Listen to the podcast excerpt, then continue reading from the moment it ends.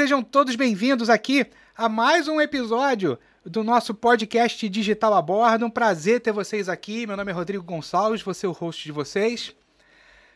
E galera, todo mundo sabe, ou pelo menos deveria saber, que se você não sabe para onde você está indo, qualquer caminho serve.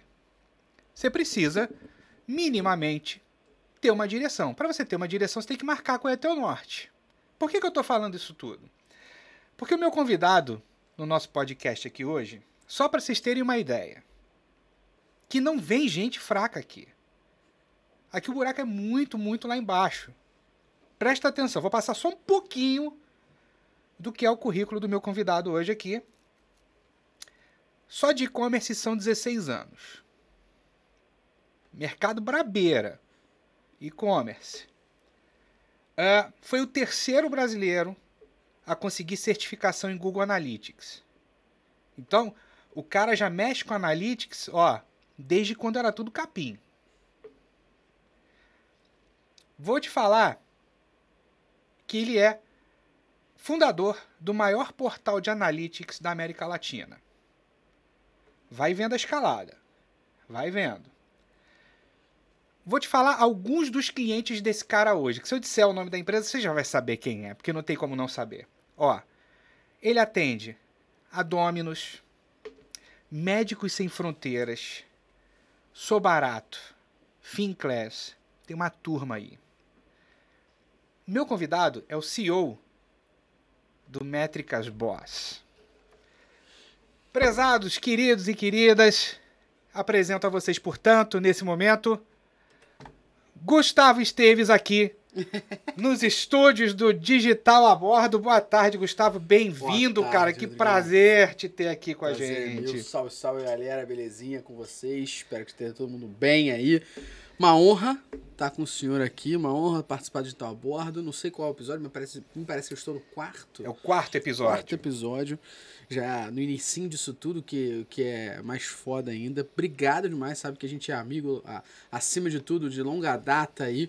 Compartilhamos um pouco das dores do nosso mercado digital. Compartilhamos dores do nosso mercado de e-mail, do nosso mercado de analytics. E estamos aqui para trocar um pouco de ideia com a galera franca aí. E me sinto muito honrado de estar aqui. E, é, galera, vocês fiquem sabendo, realmente a gente. Aliás, a gente bateu, a gente se a gente tivesse gravado só o que a gente papiou antes de estar tá gravando o podcast, dava um outro episódio. Dava um outro episódio. E ó, vou, vou além. Pa pegando de uma coisa que a gente conversou antes aqui, dava um episódio só de tretas. dava para ter um episódio só de tretas aqui. Dava para ter mesmo. Dava pra... Gustavão, deixa eu começar. Vou, vou, começar do início. Começar do, do basic, tá? Cara, você tem o maior portal de analytics da América Latina. Um dos teus principais lemas é esse que todo mundo conhece também, que é o menos achismo mais dados. Perfeito. Me conta a origem, porque assim, ele é o maior. Pô. Provavelmente é o primeiro também. Hum, eu não sei, eu não posso precisar. Mas. Beleza. Qual, qual, foi, qual foi a virada de chave que você virou assim, cara, menos achismo. Tá achando, a gente tá, alguém tá achando demais e tem que achar de menos. A gente tem que ter informação. De onde veio isso? Boa, a frase menos achismo mais nada é do meu sócio, Luciano Fialho. Na época tava rolando, né, um, um, meme de menos isso, menos aquilo, né, menos isso, menos aquilo.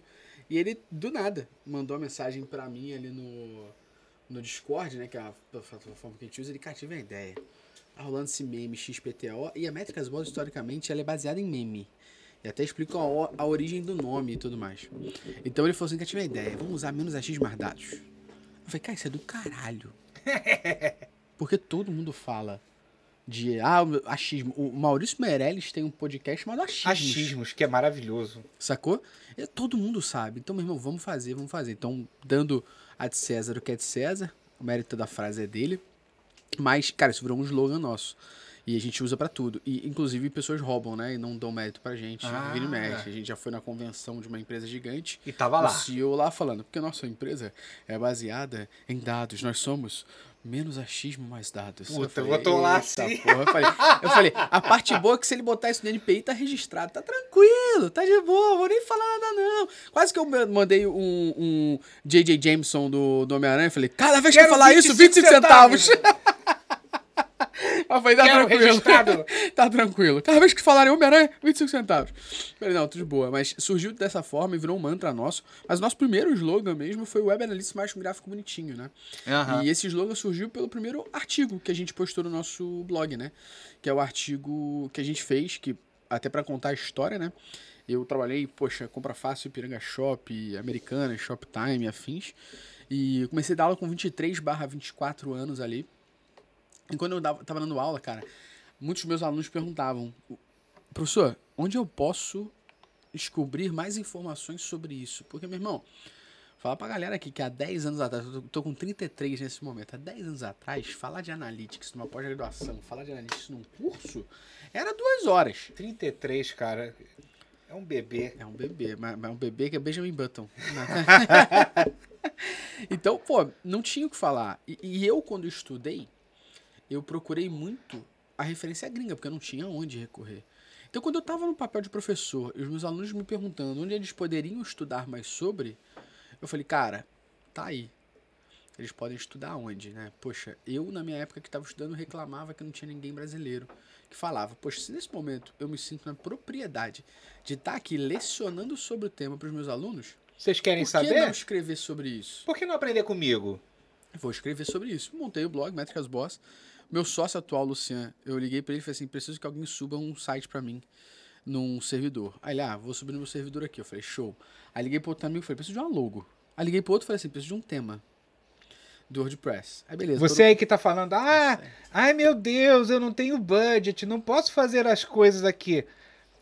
Uma da- um dos ensinamentos que eu não sei se está registrado no INPI, mas um dos ensinamentos que a gente, te- que a gente leva para a vida é: você não necessariamente tem que saber, É. mas você necessariamente tem que ter o telefone de quem Quem sabe. É isso aí. Então, cara, o, o meu amigo que, que hoje é o Felipe Melo, que é o nosso funcionário número zero da Métricas Boss, ele me ajudou com o template. O meu sócio, Luciano, que não era sócio, era só amigo naquela ocasião, subiu no servidor. E um outro amigo nosso, o Dieguinho, foi quem fez a logo pra gente. Cara, beleza, show de bola. É a mesma desde É, aquela a época? mesma daquela época, essa aqui tá na- no braço aqui. É, cara, a gente então montou o blog, a gente, eu no caso, naquela, até, aquele momento, com a ajuda desses três amigos, Dieguinho Ferreira, Felipe Melo e o Luciano Fialho. E eu montei um primeiro artigo, porque eu tinha acabado de pedir demissão da agência que eu trabalhava, saí puto, não foi uma, não foi uma saída tranquila, e montei um blog, montei um artigo chamado Web Analytics, que é mais um gráfico bonitinho. Que era toda a minha forma Tem ranço? de- Tem de- ranço? era toda a minha forma de mostrar o ódio que eu tinha ao como era levado isso pelo mercado como um todo. Falei, cara, montei esse blog. Dali em diante é que a gente começou a se tornar um blog, aí eu comecei a dar para os meus alunos, falando, quando eles perguntavam para mim, pô, professor, onde eu posso recorrer sobre isso? Falei, cara, meu blog, meu blog, meu blog. E, e eu tentei fazer muito isso, Rodrigão, pelo seguinte momento na minha cabeça. Eu falei assim, cara, na época eu estudava, eu reclamava que ninguém sabia. Agora que eu sei, não vou fazer porra nenhuma, vou continuar reclamando que não tem ninguém. Então eu vou parar com esse complexo, virar lata e vou fazer essa porra. Continuando com as referências, então, de Homem-Aranha com grandes poderes, Grande vem grandes responsabilidade. responsabilidades. Exatamente. Aí eu falei, cara, beleza. Comecei a escrever sobre, do nada, de onde podia, 10, 12 mil acessos no blog. Eu falei, que Porra, que porra legal, cara. é essa? Porque eu comecei a pegar o artigo e publicar em um monte de grupo do Facebook, né? Tagueando a URL para poder saber que grupo me gerava acesso, que grupo não me gerava, para que eu pudesse, em outros dias, não postar mais nos grupos que não me geravam acesso. Otimizando assim meu trabalho, olha. Ou seja, se o meu objetivo ali no grupo era gerar, postar o link do meu artigo para gerar acesso pro meu site, e aquele grupo não me gerava acesso, eu não postava de novo. Pronto. Então, inicialmente, postava em 24 grupos de Facebook. Pô, comecei a ver o acesso, 12 mil, do nada as pessoas começaram a entrar em contato perguntando se aquilo que a gente escrevia a gente também executava. Porra. Aí eu falei, ah, gente, executa. É, onde não? Aí liguei pro Lucian, falei, Lucian, Preciso de um CNPJ. Falei, Luciano, Luciano, tu tá na mesma empresa que eu tava. Aí ele, não aguento mais. Falei, então, tem uma válvula de escape aí, compadre. Aí qual? Sabe o blog lá? Aí ele, tô ligado. Eu falei, então, tô perguntando se é aquilo que a gente escreve, a gente executa. Falei que sim. Aí ele, "Ah, a gente executa, então fechou. Aí montamos sociedade. Montamos sociedade é palavrado, não tinha CNPJ. Então, o cliente que exigia nota fiscal, a gente pedia pro primo dele, que era dono de uma. tinha um MEI e era dono de uma empresa de montagem e manutenção de micro, gerar nota pra gente. E a empresa que não exigia, a gente fazia nada. Qual era a conta? Uma conta minha que a gente botava na conta poupança, o dinheiro guardado lá. E foi assim que a gente começou. Até depois o Luciano trabalhava de 7 da noite a 3 da manhã para Métricas Boas, aí daqui a pouco o Luciano pediu demissão da agência, ficamos nós dois. Aí a gente começou a crescer da noite pro dia, assim, sem planejar, sendo muito honesto, da noite pro dia 12 clientes. E eu atendia, e o Luciano atendia. Falei, meu irmão, não consigo mais. Por isso que eu falo, cara, oportunidade. Às vezes, às vezes, tô conversando com aluno, sabe? Trocando ideia com colega de mercado, não sei o que, amigo. Porra, eu pensei. Aliás, eu já falei disso contigo também, Yuri. Em alguma dessas ocasiões, eu lembro que eu já falei disso contigo. Eu falei assim: oportunidade é um careca topetudo. Só dá pra pegar quando tá vindo correndo pra você. Quando passou, você não consegue agarrar mais. Sim. É, então, da noite pro dia eu me vi com 12 clientes, cara. Aí eu falei, Luciano, não aguento mais, mano. Porque agora tá tendo um problema, que as pessoas querem marcar comigo reunião pra gente vender. Eu não tenho espaço, porque eu tenho que atender os 12. O que, que a gente faz? Ele, caraca, eu não sei. Eu falei, pô, não vou contratar ninguém, Luciano. A gente tá no início, a gente nem ganha bem como, sabe, donos do bagulho. Nem sobra tanto dinheiro no caixa, assim, da empresa. Pô, cara, não sei se faz sentido de contratar alguém, mas cagaço. Eu falei, só vou contratar alguém se essa pessoa estiver desempregada. Se a pessoa estiver dentro de alguma empresa, eu não vou contratar. Porque vai que a gente morre daqui a Mas esse meses. cagaço é pra sempre. É, não, sim, exato. Quem, Exato. quem é empreendedor que tá assistindo a gente, Exato. brother, é cagaço pra sempre. Se você for contratar, aí a pessoa fala assim, mas essa pessoa já tá em tal lugar. Tu fala assim, porra, mas e se a coisa não for? É foda. Porra, que merda eu tirar a pessoa de É lá foda. e tal. Aí você fala assim, mano, peraí, a aposta é de todo mundo. É, é isso aí. Né? A- Tudo é uma aposta. Cara, a gente deu uma sorte porque eu tava saindo de um cliente. E aí, quando eu tava saindo desse cliente, o, o Felipe Melo, que trabalhava com a gente, foi quem ajudou o WordPress, trabalhava tipo, com a gente na agência lá, falou, meu irmão, me ligou, falou, porra, fui demitido. E além de ser demitido, a empresa era, tinha um ambiente muito tóxico. Então, além de eu ser demitido, porra, os caras me sacanearam, me deixaram até tarde lá, sabendo que eu ia ter que sair meio-dia porque eu tinha um voo e eu trabalhei no dia anterior até tarde por causa disso, não sei o quê. Pô, me demitiram, eu falei, porra, então parabéns, cara. Aí ele, por quê? Eu falei, parabéns vezes dois. Aí eu falei, primeiro, tu ganhou uma carta de alforria, porque te demitido, tu vai ganhar grana E em cima ganhou uma disso. carta de. E você acabou de ser contratado. Segunda-feira você começa com a gente, brother. Ele, sério? Eu falei, sério? Ele, pô, não sei o que, ficou todo feliz. Tá com a gente há seis anos, pelo menos. Botou lá, tá com um tomate na porta dos caras. Não, e aí, isso- e dessa experiência que eu vivi, que o Luciano viveu, que o Fio viveu, o Fio ainda viveu mais tóxico que eu e o Luciano, a gente criou um lema nosso na empresa que é não seja o chefe babaca. Inclusive é tema do livro que eu tô escrevendo que sai ano que vem. Pô, ah, não tava. Peraí. Não seja o chefe Pera babaca. aí, com efeitos. Breaking News! que, que, que história é essa de livro, cara? Você não me falou isso. Eu tô escrevendo um que sai esse ano, deve sair na metade desse ano, que vai ser um livro sobre analytics mesmo. Aham. Não- ainda não tem o nome. Então você tá escrevendo dois? É, É. isso? Hum. Um sai esse ano, vai ser sobre analytics mesmo. A gente vai falar sobre métricas, e a minha ideia é tentar tangibilizar e deixar mais fácil para todo mundo o conhecimento de métricas. Então, só dentro do livro tem umas 50 páginas sobre métricas. Porra. Então, eu peguei métrica de e-mail e tento explicar o que é entregabilidade, o que que é Uhum. taxa de abertura, taxa de clique. Uma coisa bem basicona, no sentido, de fato, de servir para a pessoa aquilo ali como um glossário. Sim. Ela até algum momento ela volta e fala assim, que, que porra é MQL? Deixa eu voltar aqui. Que é MRR? Deixa eu voltar aqui. Consegue consultar ali, mas também numa forma menos técnica, numa forma mais conceitual, numa forma de como é que você de fato interpreta isso e consegue transformar isso em ação. Muito nesse, nesse, nesse ponto aí. Ele já tá terminando, tô terminando. Terminei de escrever, tá na revisão nesse momento agora. E deve sair metade do ano. E eu tô escrevendo um outro. Que aí esse vai ser mais pequenininho. Vai ser Não Seja o Chefe Babaca. Os aprendizados de um ex-CLT que se tornou empreendedor. Hum, porra, É pica.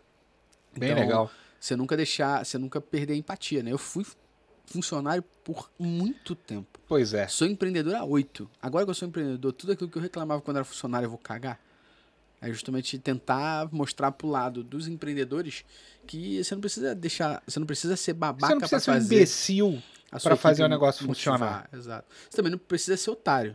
Que... Então existe uma linha tênue. Exato. Exato. Exato. é- vai que- esse ano que vem. Pô, show. Pô, não tava sabendo aí. Não sei.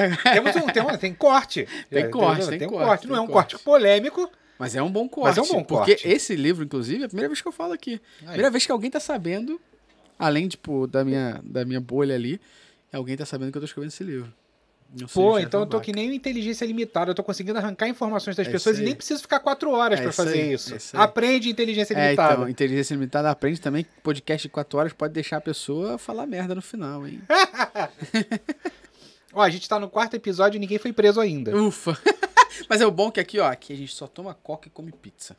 Ninguém tá tomando É o primeiro episódio que alguém é sincero nos pedidos. Ah, eu gostaria tal coisa. Porque nos outros a pessoa fica meio, ah, não sei o quê. Aí o Gustavo falei assim, Gustavo, eu mandei mensagem, né? Falei, Gustavo, pelo amor de Deus.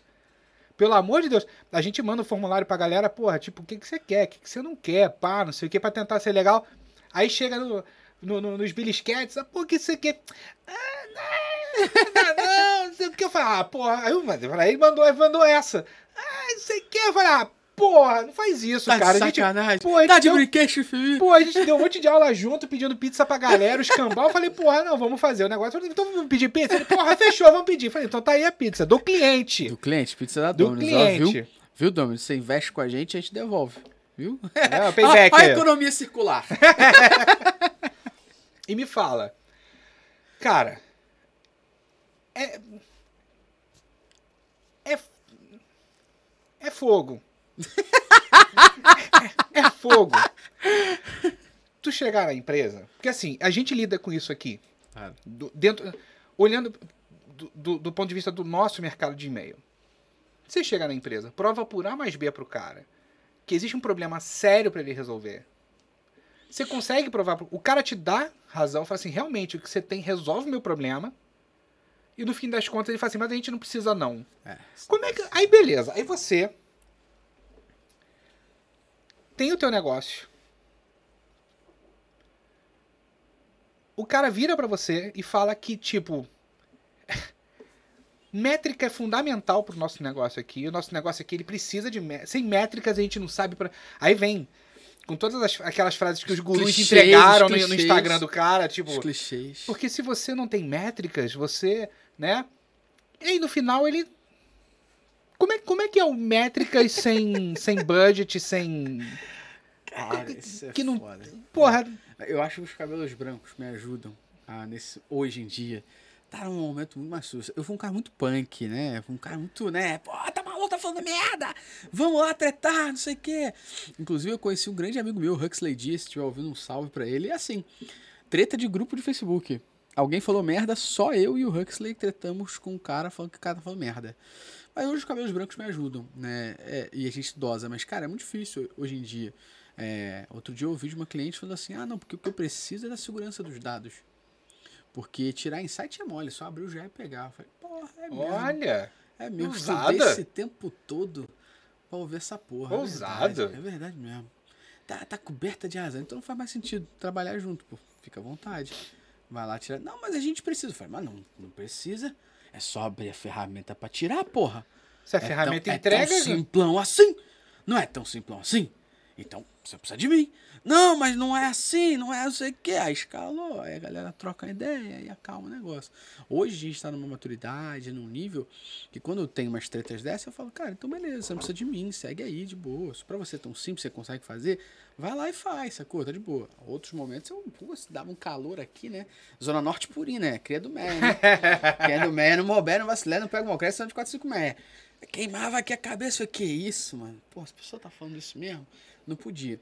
Hoje, cara, o que eu sinto no mercado é. Todo mundo quer dizer que é data driven, né? Aham. Então, baseado em dados. Todo mundo é orientado a dados. Só que as pessoas só, só são orientadas a dados quando é conveniente. Né? Então, se o dado é inconveniente, a pessoa não é orientada e ela vai dizer que esse dado não tem sentido, que será que está confiável mesmo? Dá um exemplo claro aqui. Eu acho que ninguém gosta de dados que vão contra os Conta a sua achismos opinião. dela. É isso aí, é isso aí, é isso aí. É, é, tem um exemplo claro, exemplo claríssimo. Você tá indo pra academia todo dia durante um mês. Só que não necessariamente você fez dieta esse tempo todo. Você foi no rodízio de pizza aqui, você comeu um hambúrguerzinho ali, você comeu uma massa à noite ali. Você não seguiu 100% da dieta. Tu foi na academia segunda a sábado, só descansou domingo. teu objetivo de ir na academia é emagrecer. Chega no final do mês, você pesa na balança. Você que tá aí me ouvindo, você sabe, você já vivenciou isso. Você se pesa na balança, olha e fala: Não é possível. Eu só perdi um quilo. Essa balança tá quebrada. A cara de culpa. Essa balança tá quebrada. Ô, ô Smart Fit, volta aqui. Essa balança quebrou aqui. Ô, Yuri, por falar nisso. Eu me perdi na parte do vai na academia. também. Já perdi aí. Não, Yuri, eu queria agora saber de você, porque assim. A gente, a gente chegou numa conclusão dessa dia desses. Porra, como é que a Smart Fit não tá dando resultado? Eu tô Eu sei. pagando, porra. É, é isso aí. é isso ah, aí. não, mas você tá. Não, mas tem, tem que ir? Não, paguei, comprei roupa de academia e. Vocês são Só filo- isso não basta? Vocês são filantropos, assim como eu. Eu faço, eu faço filantropia para três lugares. Todo mês eu ajudo Médicos Sem Fronteiras. Aí quando eu vejo lá um comercial, Cause everybody hurts, eu falo, ufa, tô ajudando. Eu ajudo a Teto Brasil, constrói casas nas favelas. E além dessas duas, eu ajudo a Smart Fit. Então toda vez que eu passo na porta da Smart Fit e vejo alguém malhando, eu falo, porra, aquela esteira ali foi eu que banquei. Já financiei eles Pô, por ali, dois anos. quando a pessoa sai felizona, fala, saiu feliz? Aí a pessoa assim, emagreceu? Pô, não precisa me agradecer não. De nada, hein? Porque eu achava que o acordo com a Smart Fit era, você paga e a- só por pagar, magicamente você emagrece. Eu achava que era assim. Mas descobri que Eu descobri semana passada que não também. era também. Eu, eu- eu caí nessa também. Descobri que não é assim. Mas voltando ao caso lá, você chega lá e fala, a balança tá quebrada. Mesma coisa com os dados, cara. Você chega e fala assim, mas peraí, olha a minha. As pessoas são muito pega- apegadas às suas ideias, né? Então, mas peraí. Como assim? O meu podcast não tá dando certo? Uhum. Como assim? Caraca, eu comprei o melhor microfone. Eu tô trazendo as pessoas mais fodas do mercado. Eu tô trazendo conteúdo maneiro. Eu dou pizza, porra! Como é que não tá dando certo? As pessoas são apegadas às ideias, né? Então, quando você analisa um dado e que comprova pra você que talvez a tua ideia, que você tá super apegado, demonstra que não faz sentido, a pessoa fica cabisbaixa. A pessoa fica triste. E aí, o que é mais fácil? Falar, pô, você não tá medindo correto, não. Acontece muito isso. Ó. A maioria dos clientes que chegam até a gente na Métricas falam que os dados da ferramenta de mensuração não estão confiáveis. Uns perguntam, mas baseado no que você viu isso? Ah, não tá batendo. A gente tá fazendo umas ações XPTO e pô, o resultado tá baixinho.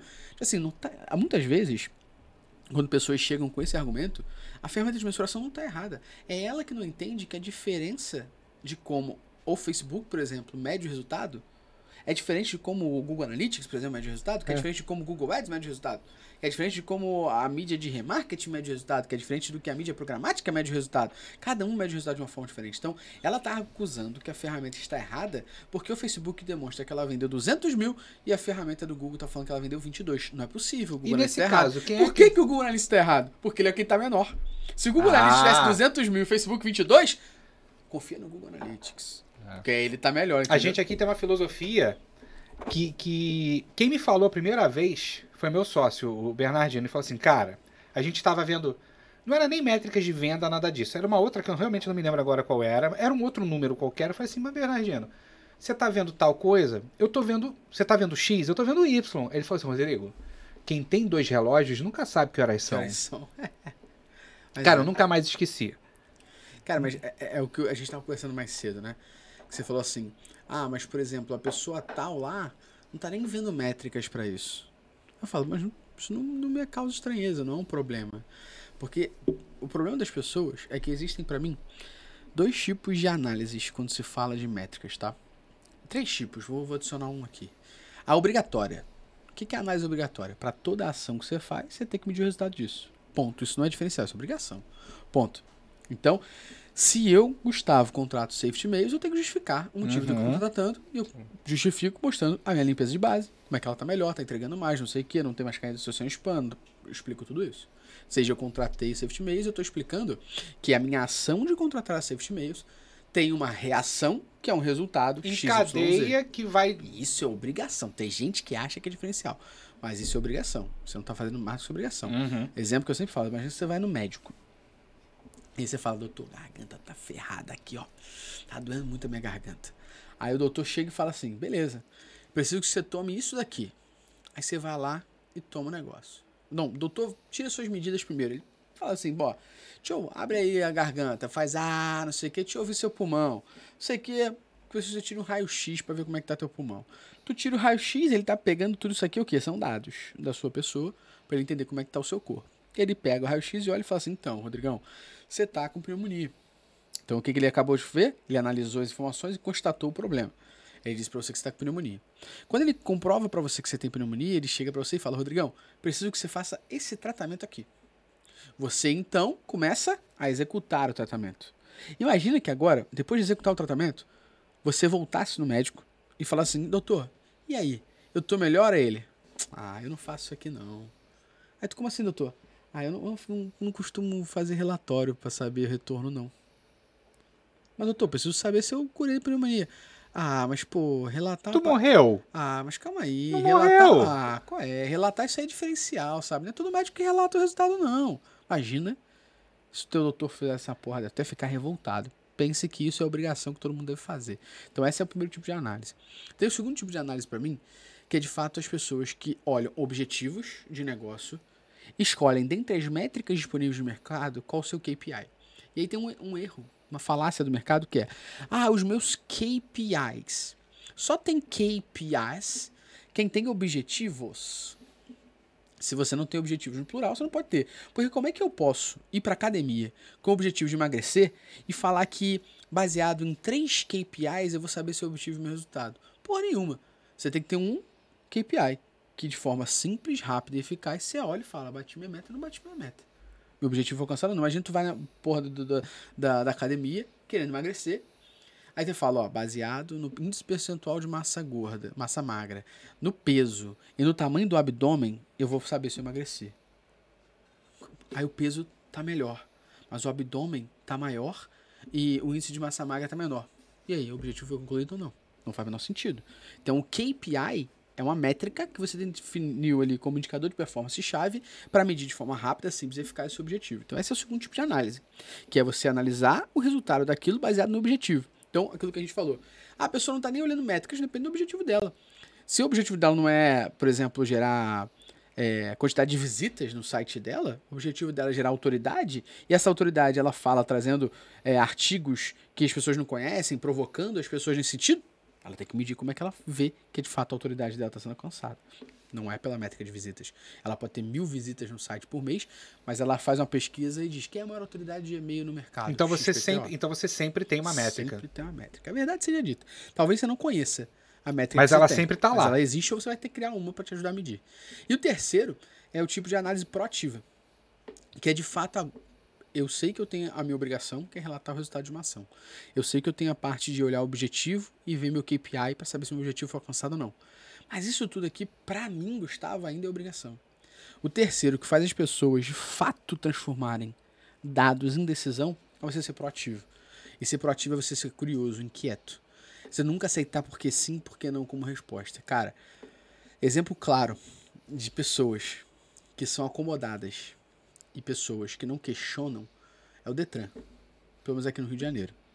Você chega no Detran e fala. E, e detalhe, tá, gente? Pelo amor de Deus, eu tô falando, meu Deus, ele tá falando mal do Detran. Não é isso. É porque talvez, se uma pessoa que trabalha no Detran questionasse a porra do processo, talvez ela ligasse o alerta em alguém e falasse assim: "É, cara, o que o Rodrigo falou fez muito sentido, hein? Pensa comigo, eu vou no Detran, aí tem lá, Detran gigantesco. Eu chego no Detran e falo, opa, tudo bom? Eu vim tirar minha primeira habilitação. Aí, moça, desculpa, eu chego no Detran, a mulher, super simpática, normalmente, ou o homem, super simpático, fala, papéis, por favor. Aí você entrega os papéis, ele ou ela olha e fala assim, primeira habilitação, mas assim, segue reto, vira terceira esquerda. Ou seja, por que caralhas já não tinha um papel na frente dizendo onde eu ia pra cada merda? Já começa aí, que ninguém questionou essa porra, a quantidade de tempo que alguém perde esperando a porra da pessoa entender o que eu fui fazer. Ponto número um. Aí você vai lá, seguiu, virou a terceira esquerda e entrou a primeira habilitação. Aí tem de novo a recepçãozinha. Documentos, por favor, não sei o que, a identidade original. Pá, olha tudo, confere. Aí entrega pra você uma senha. Essa é a sua senha, pode esperar ali. Aí quando você senta na cadeira, a mulher do Detran, senha, senha 56. Aí você vai até lá, aí ela pega todos os papéis e pergunta pra você, qual o seu nome? Qual o seu telefone? Qual não sei o que. Essa porra toda tá no papel. Não, mais do que isso. Que Ela tá no por- sistema, porque quem te deu o papel foi o sistema. Porque a porra da caralha da segunda pessoa já podia ter visto isso e já feito essa merda. Eu fui pra uma terceira. Essa terceira tirou essas dúvidas e eu vou pra uma quarta. Agora é só esperar que vão te chamar pelo nome. Eu vou pra quarta pessoa. A quarta pessoa agora me chama pra tirar foto. Quando chama pra tirar foto, chama pra, tirar, pra, fazer os bagulho do, do- da digital. Chamou pra tudo isso, ela? Agora só daqui a tantos dias ligar pro médico. Eu podia ter feito tudo com uma pessoa só. Por que caralho essa pessoa que pegou as minhas informações jogou pra outra? Questionar isso. Pra mim, as pessoas podiam olhar e falar assim: Gustavo, o que você tá falando não faz sentido. Beleza. Mas baseado em quê? Na tua opinião ou na Qual é porra da dado? análise que você viu ali por trás? Então, se parasse pra ver a quantidade de tempo que um ser humaninho perde fazendo a primeira habilitação do Detran, desculpa desabafo que eu passei recentemente por essa merda. O ser humaninho perde indo no Detran porque simplesmente se tivessem as pessoas que estão nas outras áreas sentadas na porra da PA fazendo a função, seria muito mais rápido, mais eficaz. Agora, como é que eu sei que se é rápido ou eficaz ou não? Medindo. Quanto tempo o Rodrigo leva em média, ou as pessoas levam em média, para fazer esse processo de habilitação do Detran? Ah, o Detran da Barra da Tijuca, eles levam em média 5 minutos, mas o Detran do centro da cidade leva em 15. Por que caralhos então da Barra da Tijuca é mais rápido? Tem que ter um motivo, porque o outro é três vezes mais demorado. Ah, o da Barra da Tijuca é mais rápido porque a gente tem uma função diferente, a gente tem um processo diferente. Ah, então na Barra da Tijuca é diferente do centro e é mais rápido? Significa que se for mais rápido a gente vai ter mais atendimento por dia, as pessoas vão ficar menos putas por ir nessa porra desse lugar? A gente pode otimizar então esse processo. Isso pra mim é transformar dados em decisão. E tudo começa por uma curiosidade e por você ser inquieto. Você não acreditar que aquilo tem que ser daquele jeito porque é daquele jeito. Tem que ser daquele jeito porque alguém comprovou que existe uma lógica por trás daquilo que te explica por que, que é daquele jeito. E esse é o ponto pra mim. Essa terceira análise é o que menos as pessoas fazem. E- é a mais foda de se fazer. E é o que faz a pessoa, de fato, descobrir por que, que ela faz banner no e-commerce dela. Isso é um exemplo que eu sempre dou. Que a probabilidade estatística de alguém clicar naquela merda é ínfima. Uhum. Então por que, que você faz? Ah, porque a gente oferta. Você mediu o resultado da sua oferta? Não medi, então por que, que você faz? De novo, Se volta. não tem porquê, não tem que ter ação. Exatamente. No mínimo você fez Ela a tem ação. que ter um porquê. No mínimo a ação nunca foi testada. Você fez, agora você mediu. A primeira coisa é o Resultado. teste. É isso. Se eu, aliás, é, é uma coisa interessante. Toda vez que alguém vai falar de meu marketing comigo, me pergunta. São sempre. As, imagino que você também tem as tuas. É, Frases mais jargões, né? Não, é, é- é- é batata. Rodrigo, qual é a melhor, é, qual é a melhor taxa de abertura? Porque ela quer, ela acha que com o número que eu vou dar, aquilo é a meta dela. Sim. Ah, Rodrigo, qual é a melhor taxa de entrega? Qual é a melhor, mas principalmente, qual é a melhor taxa de abertura? Eu falo, cara, Todo mundo quer saber. Isso é, isso é uma verdade mesmo. Falei, Isso porra, é muita verdade. só, só que depende. Qual é teu passado? Porque a depender do que eu vou dizer, eu posso te frustrar. E, e qual é o teu mercado? Porque essa taxa ela muda pra cacete de um mercado pro outro. Perfeito. Então vai ter mercado que se eu falar 8% é um mega sucesso. E vai ter mercado que se eu disser que é 8% é um puta fracasso. Puta fracasso. Então a primeira coisa qual é o teu mercado? Ah, mas, mas. Aí a pessoa insiste, não, mas um número. Um número, a média, assim, um número igual Aí eu falo assim: olha, o mundo. número mundial, beleza, então tá, 22%. Qual é o teu número? Aí a pessoa já. "Ué, É, eu tava Puxa. em 12. Eu tava não, feliz. 12? 12? falando, Pô, minha taxa tá em 7. Eita, pô. Fala, porra, tudo bem. Agora, é se ruim você. ou bom? Depende. Não é, é, é, tipo, tem, tem. E você sabe disso, por exemplo, quando você vai fazer estabelecimento de meta, existe um processo para você fazer isso, porque a meta tem que ser atingível. Perfeito. Perfeito. Ela tem que ser atingível. Então, por exemplo, não adianta hoje. Eu já corri meia maratona, mas não adianta eu chegar hoje e falar assim: eu vou correr uma meia maratona semana que vem. Por quê? Porque Perfeito. teve Covid, pandemia, cacete a quatro, eu tive lesão no pé. Brother, se eu correr 2km, tá joia. Então é assim, não adianta você falar assim, minha, minha meta para abertura de meu marketing é de 22%. Mano, você tá em 7. Calma. Primeira, primeira coisa que você tem que fazer, olha a tua série histórica. Ah, era, era 11. Então, peraí. De quando ela era 11, o que que mudou para ela, ou o que que não mudou para ela agora estar em 7? Então, a primeira... Vê, vê se eu tô... Tá, tá certo, é a análise. O que tá que- o que que eu fiz que fez aconteceu? cair? Exatamente. Vou tentar identificar.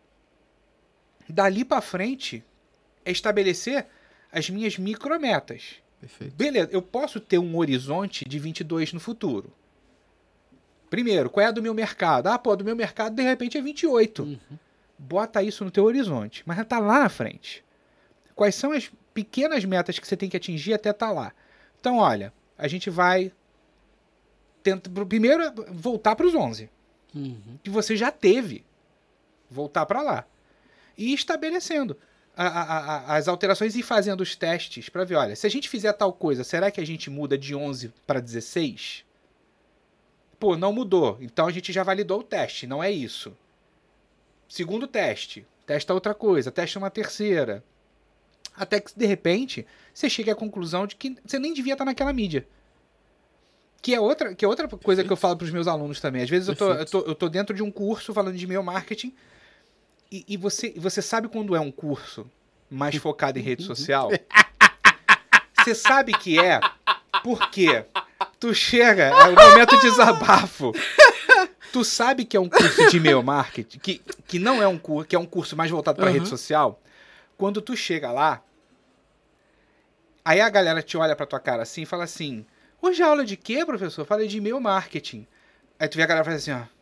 Isso existe? Não, a galera dá uma murchada. Tipo, isso existe. Eu passo, eu passo a me sentir com 97 anos. É isso aí. Eu imediatamente sou transformado num senhor de 97 anos. Se começar a cantar, então, tenor, fudeu. Não, não dá. Aí já era. Eu passo imediatamente a ter 97 anos e passo a falar desse jeito assim. É, mas é imediata a transformação. E aí já começam os questionamentos. Mas é melhor que Instagram? Fala, olha, Então, assim, só, filhinha, olha só, pra abrir uma conta no Instagram, você precisa ter o quê? Não sei se você sabe disso, Não, mas eu- o e-mail marketing já vai morrer há 30 anos, É, né? O e-mail, no caso. Aí, a, a- aí a, a- a coisa começa a, a ir para um lado que eu falo assim: olha só, vamos estabelecer qual é a nossa zona de paz. Zona de paz é ótimo. É o seguinte: eu não tô aqui para dizer para vocês que vocês devem ou não fazer e-mail marketing. Eu só tô aqui para dizer que caso vocês queiram fazer, esse é o jeito de fazer, esse é o jeito certo. Perfeito. Porque eu não tô aqui para dizer que você tem que dirigir um carro. Mas caso queira, você tem um jeito de fazer. Perfeito. Eu vou te dizer qual é o jeito, caso você queira.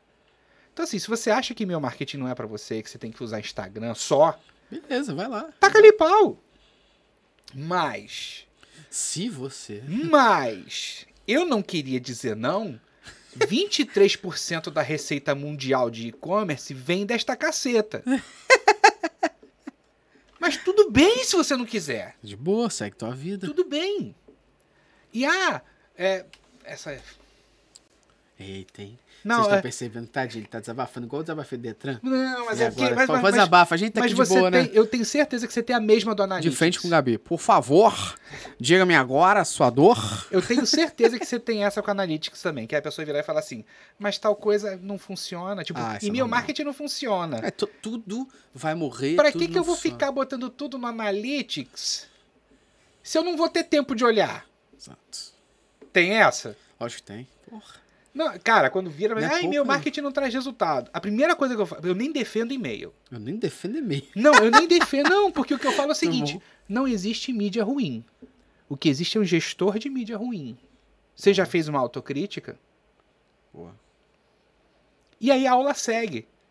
Quem não tem resposta, né? Não parou pra fazer. E a aula tal da segue. A aula segue. Quando o cara diz pra você isso, tipo, pra que que eu vou? Pra que que eu preciso de GA, por exemplo, dentre outras? Essa, Pra que que eu preciso disso? essa, Não é essa- só essa anunciar uma no coisa- Edge. Essa é uma coisa braba, assim, que faz- Terrenos espinhosos, vamos lá. Pra que, por que que eu preciso de GA? É só, é, é- é só botar o Google Ads, não é? Então, você pode botar o Google Ads e fazer anúncio. Agora, você nunca sabe pra onde você tá perdendo dinheiro. E Google Ads não é mágica, né? Então, para você poder analisar e saber se está dando resultado ou não, sabe baseado em que que você faz isso? Em métricas. Já ouviu um negócio chamado ROAS? Return of Advertising? Então, é quando você investiu que trouxe retorno. Sabe onde você mede o retorno? Então, é lá no Google Analytics.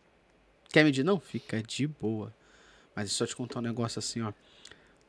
Tem mais tempo para quem não sabe de analytics trabalhar com digital, não, tá? Porque a máxima de nós que estamos aqui nesse ambiente digital, que faz o marketing na área digital, a máxima que construiu esse terreno todo aqui foi a publicidade não consegue medir com precisão. Aqui nós medimos tudo, mas se não quiser usar o Google Analytics, fica de boa. É muito por aí. é muito por aí. Porra. Eu falo, eu falo justamente isso. Falo, ah, pode não usar, cada um com o seu, é. É, eu- eu- tem, tem momentos, assim, dependendo do que você tá falando, né? Com quem você tá falando. Tem momentos que eu falo assim, é, cara, normal. Tem, tem, tem casal que não usa camisinha, faz sexo com 15 anos e fica grávido, né? Cada Tem- um. Se era seu objetivo, é normal. Tem o. Um, um cara que eu aprendi, depois de todos esses anos nessa indústria vital. Se, se tem um cara que eu aprendi a lidar, é com leiloeiro. Leiloeiro. Mas não é o, não, não é o leiloeiro de verdade. que é um, Cacete! não, Que ele Quer- aprendeu a lidar. não, que é um puta profissional. Não é Ah, esse cara que eu tá. tô falando, não. É o cara que quer fazer leilão com teu produto, Ah, teu serviço. Isso, isso é normal. Ah, cara, padrão. Ah, mas a validação de e-mails, não sei o quê. E olha, eu vou te falar, a gente não, a gente tá longe de ser, longe de ser a, a, a- com, com- com- que exige maior investimento. Longe de ser, longe, Sim. longe de ser. Mas, mas tô cansado de ver carro do, do- dos 30 ovos aí. Tem, óbvio que tem. Ovos que a galinha chorou. Tem. Tem. Aí o cara vira e fala assim: Mas fulano vai fazer por tanto. Ah, deixa ele fazer. Aí eu viro e falo assim: Boa. Segue a vida. Vai lá. Fazer o quê? É quem Vai vem lá. pelo preço Vai sai pelo gastar preço, duas né? vezes. É. Que- Quem vem pelo preço sai pelo preço. E lá na Métricas Boss, é, a gente tem uma taxa. Que aí o, o Luciano, se estiver ouvindo isso aqui, vai chorar de rir. Que a gente, a gente gosta muito de tropa de elite, né? Ah. O 1 e do 2, assim um cadinho. E Tropa de Elite 2, o Capitão Fábio fala que agora tem a taxa do eu sei. né? É 50-50, a taxa do eu sei. A gente criou lá a taxa do ex. Tá. Então, cara, você é um cliente nosso. Você trabalhando com a gente, você saiu. Ah, não tem. Sério, não tem problema. Não tem problema. Você saiu pra um concorrente? Não tem problema. De verdade, eu vou ficar puto. O mundo é assim. Eu, eu não fico puto. Eu não fico puto quando o jogador sai do Fluminense e vai pro Flamengo. Eu não fico puto eu ficar com o cara saiu do meu cliente, deixou de ser meu cliente foi pro concorrente. Não fico puto. Tá de boa. Tem gente que fica puta, né? O Cano foi, saiu do Vasco foi pro Fluminense, os ainda tô revoltados com o Cano. Tudo bem. Eu não fico puto. Eu não fico puto, tô de boa. Eu fico puto é quando volta. É mesmo? Aí eu fico puto. Porque, poxa, qual foi o motivo de você sair? Foi ou porque você não tinha verba e você não quis nem conversar comigo sobre diminuir. Você conversou com outro e foi pra outro. Ou porque você não gostava mais do trabalho, você não confiava no trabalho. Qual o motivo? Ou era um projeto que foi finito, tranquilo, aí não tem o que fazer. Mas quando não é um projeto, é algo recorrente, por que, que você cancela com alguém? Ou porque você não tem mais verba, ou porque você não acredita que o trabalho faz mais sentido. Só que se você não acredita que o trabalho faz mais sentido, por que, que você foi fazer com outra pessoa o mesmo trabalho? É porque você não gostou do trabalho daquela pessoa, daquela empresa. Então se a pessoa sai por budget e eu não consigo arcar com o meu caso, cara, não vou ter problema. E o caso dela voltar, não vou ter problema. Agora, saiu, não gostou do trabalho e voltou, eu não vou ter problema. Eu vou ter problema quando ambos voltam dizendo, então, a gente trabalhou com vocês, né? Foi tudo ótimo. Mas naquele momento a gente saiu, gente acabou optando por uma outra agência, ou uma outra empresa, ou uma pessoa, ou uma consultoria. Cara, mas agora a gente precisa revalidar tudo que a gente fez, porque a gente não tem mais confiança. Beleza, é a taxa do ex. A taxa do ex. Porque eu vou ter um retrabalho fudido refazendo tudo, não é mesmo preço que você pagou lá anos atrás. Não é. Então aqui a gente faz, a gente não, não faz a taxa do ex, foda-se, é ex-cliente, a gente paga mais caro, não. É ex-cagada, sacou? Eu te entreguei o mato verde, capinadinho, nascendo árvore. Dá um ano depois, você me leva, o mato tá alto, a árvore tá podre, tá cheio de lixo. O meu trabalho é muito maior do que só manter o que estava certo. Então não pense que eu vou te fazer o mesmo preço. Isso é o que a gente faz hoje. Na nossa, na nossa, no cerne da questão.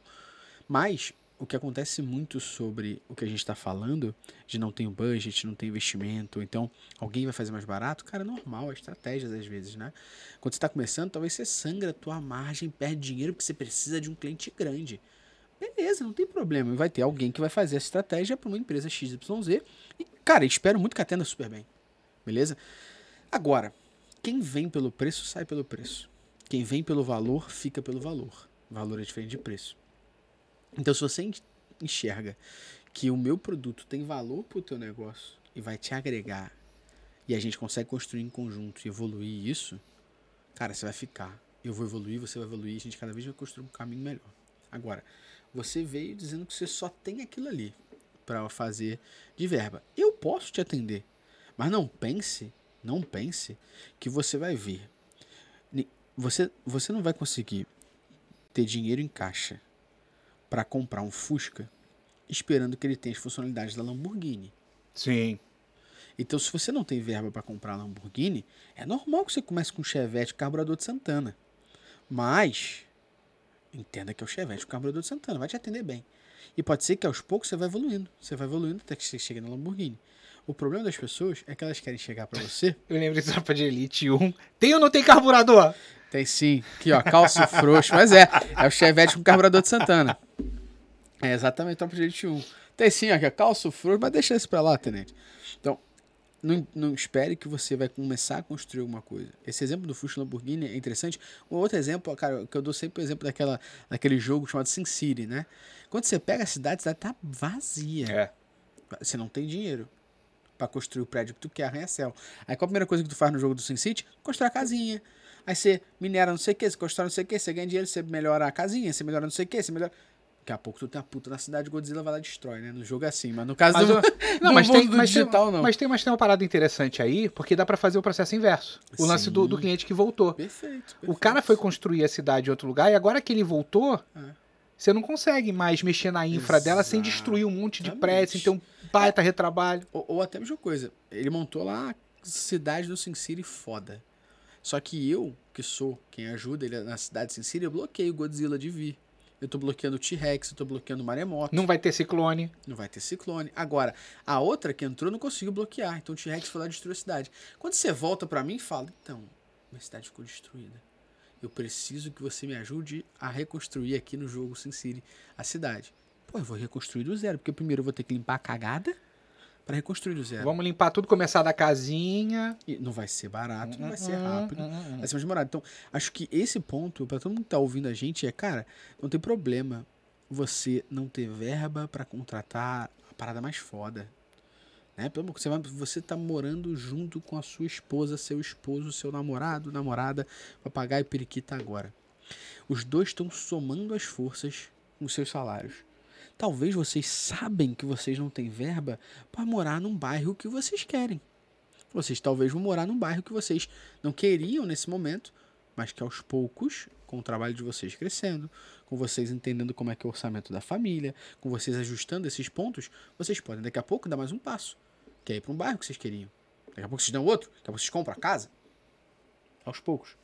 Mas você começou com valor menor. A mesma coisa para mim é a relação de trabalho. Você pode chegar aqui na Safety Maze e falar, eu quero contratar Safety Maze, mas eu não tenho verba para contratar o pacote motherfucker. Como é que eu começo com a Safety Maze pequenininho? Até mesmo porque eu possa justificar internamente na minha empresa o valor que a Safety Maze me dá. Às vezes você tem E o budget, mas você tem que justificar. justificar. E você tem que justificar usando Perfeito. dado. Você- cara, esse foi um exemplo, olha só, é, é tudo de expectativa. Um cliente nosso recentemente, Murilo, ele chegou para mim e falou, Gustavo, não tenho verba para contratar a métricas para as quatro empresas aqui da, do grupo. Mas eu tenho a maior empresa e eu posso contratar métricas para a maior empresa no valor que você pla- planejou aí. Só que eu não consigo fazer para as outras. Beleza? Falei, não tem problema, mas eu preciso para as outras. Então o que, que a gente vai ter que fazer? A gente vai entregar o maior valor de retorno do Dessa trabalho maior. conjunto dessa maior para que eu consiga justificar fazer o trabalho inicial das outras. Sacou? Então, eu não vou começar com um trabalho gigante. Então, olha só, eu tenho a maior marca e nela eu vou fazer o trabalho full. Só que as outras três, quando eu justificar que o trabalho full da maior tá foda pra galera, Justifica. Eles vão me ajudar a iniciar o trabalho na outra. E não é iniciar com o mesmo pacote que eu tenho aqui. É iniciar com outra forma, e crescendo, justificando, e assim, daqui a pouco as outras três têm o mesmo budget da primeira e estão fazendo o mesmo serviço. Uhum. Mas eu gradativamente. Cara, ela é uma tentativa. Teu cliente chegou pra você falando isso. Agora, o foda é quando a galera quer pagar de malandro. Mas né? aí, mas aí é, é bem legal, porque aí É. o cara tá sendo, Tá sendo transparente Pô, e você vai falar, vamos justo. Ele tá falando assim, olha, O risco é eu duplo, né? confio em você. Agora tu confia em mim. Agora, é que é, é- é- é- dá pra fazer analogia com o futebol, do tipo, Perfeito. cara, eu não consigo pagar o teu passe. Eu não. É, Sim. sabe o que eu lembrei? Cara, eu lembrei de- tem isso. Eu lembrei de um filme, da- daquele filme do Hulk, que o cara fala assim, o cara fala assim, trabalha pra mim, eu posso pagar É. o que você vale. E, e é muito maneiro o cara, porque É. eles pegam um ator americano pra fazer papel de brasileiro. Pô, é só contratar o brasileiro, né? Então, é uns caras que, tipo, eu sou brasileiro, sou da comunidade É. e tal, mas puta feijoada. Ah, Feijoada. Cara, eu- fi- trabalha para mim, eu posso pagar o que você merece. Oi, gringo! Lembra? Não, e aí, cara.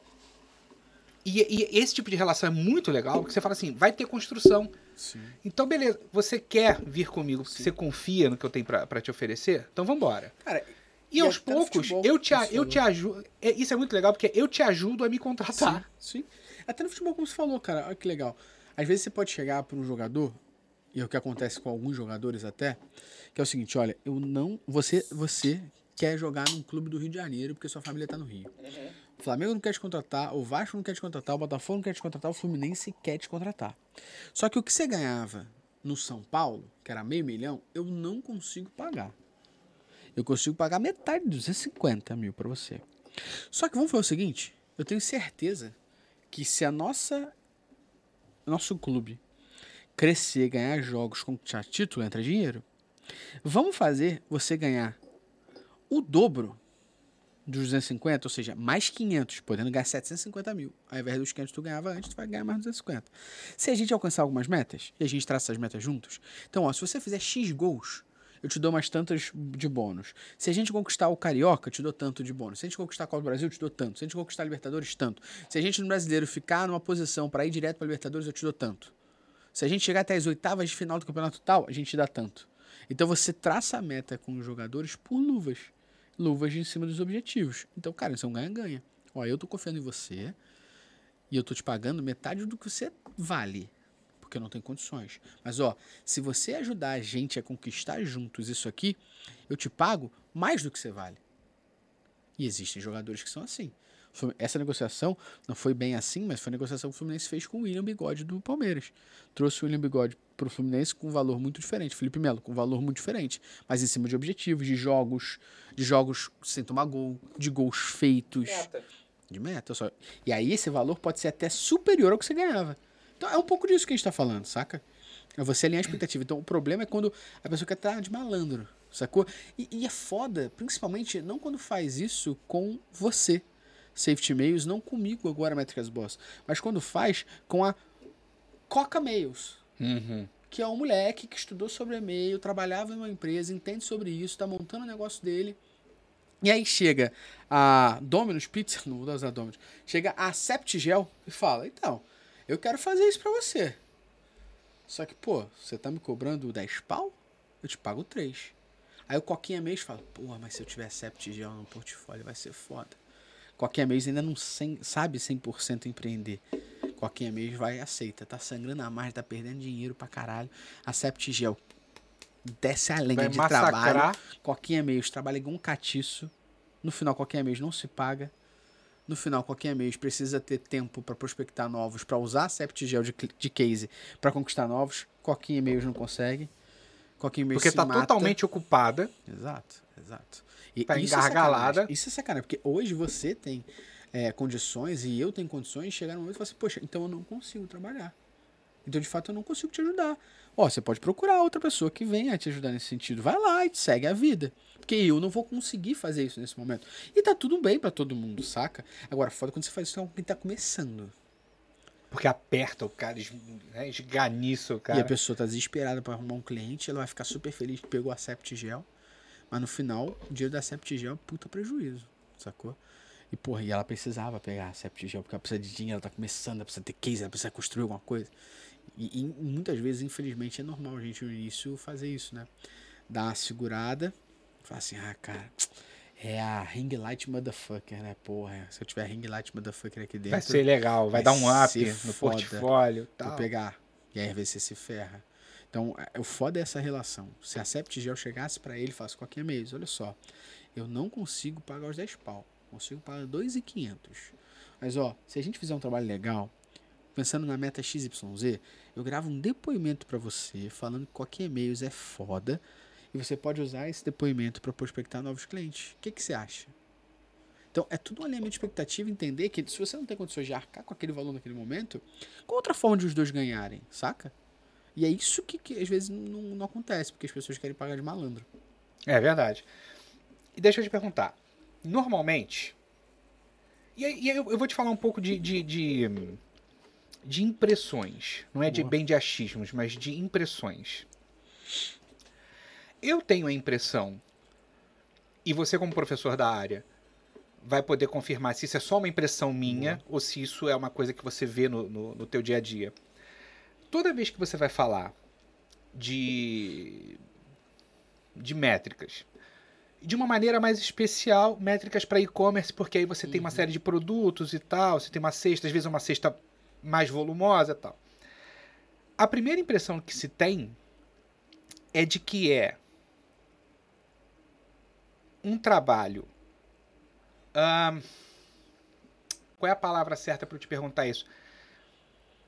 De que é um trabalho impossível de ser executado a depender do tamanho da tua companhia. Ou seja, se você é um cara pequeno, é impossível de fazer. Boa. É, é impraticável. Porque assim, eu entendo que ele não termina. A partir do Sim. momento que você passa a ser é, é, é, é, data-driven, Uhum. isso não vai acabar. Perfeito. Porque isso é uma filosofia que Perfeito. você adota. Perfeito. Então, assim, é para sempre. Você sempre tem que olhar o dado, beleza. Perfeito. esse setup e esse olhar para sempre me dá a impressão que, a depender do tipo de negócio, é impraticável. Uhum. Isso é uma impressão minha ou isso é um medo generalizado? É uma Cara- coisa que quem te procura fala, Gustavão, cara, não dá, não dá, porque é gigante, porque é infinito, porque é, é um medo dos caras, é- de é um quem quer virar um analista de dados e tal. Isso é um medo normal? Olha, isso é um medo generalizado e pra mim tem dois pontos em cima desse medo. E aí eu, eu gosto de falar primeiramente do Google Analytics em si.